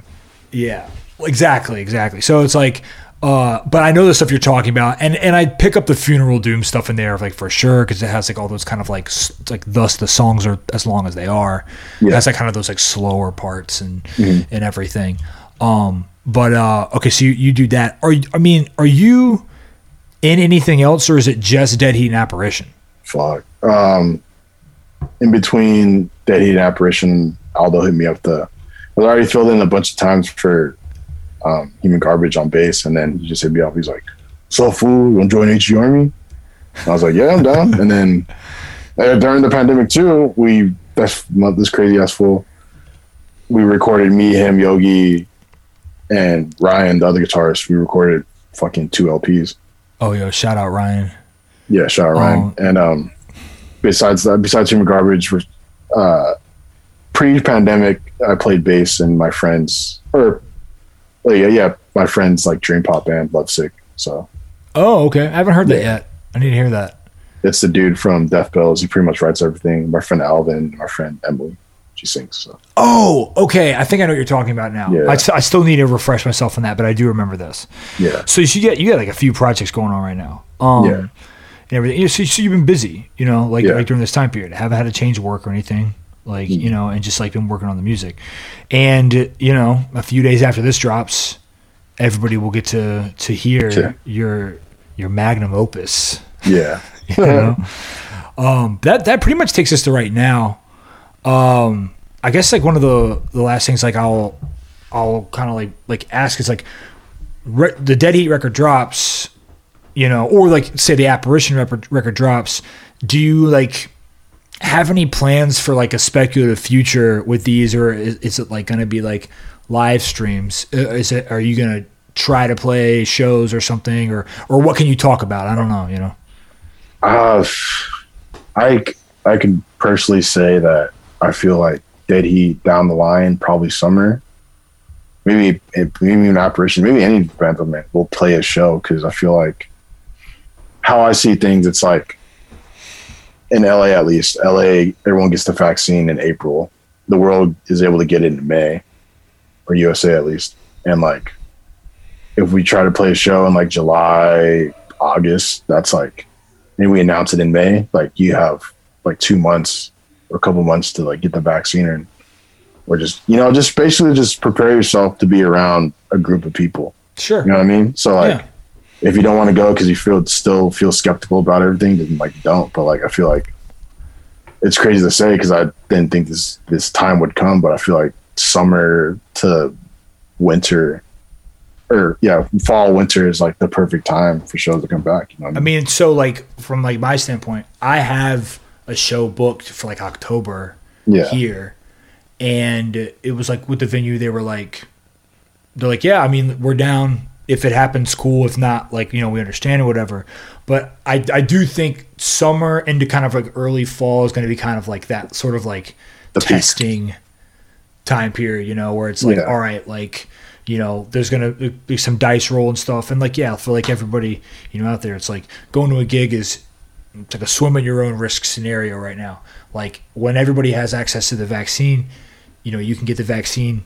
Uh, you know, if you want to go to something, and even if you have the vaccine, you're not comfortable going with something. No one's forcing you to do anything. Yeah, exactly. I don't think there's going to be like this expectation that like it's like oh like but you're vaccinated, you should you should show up. I don't think anybody's going to be like that. You know, No.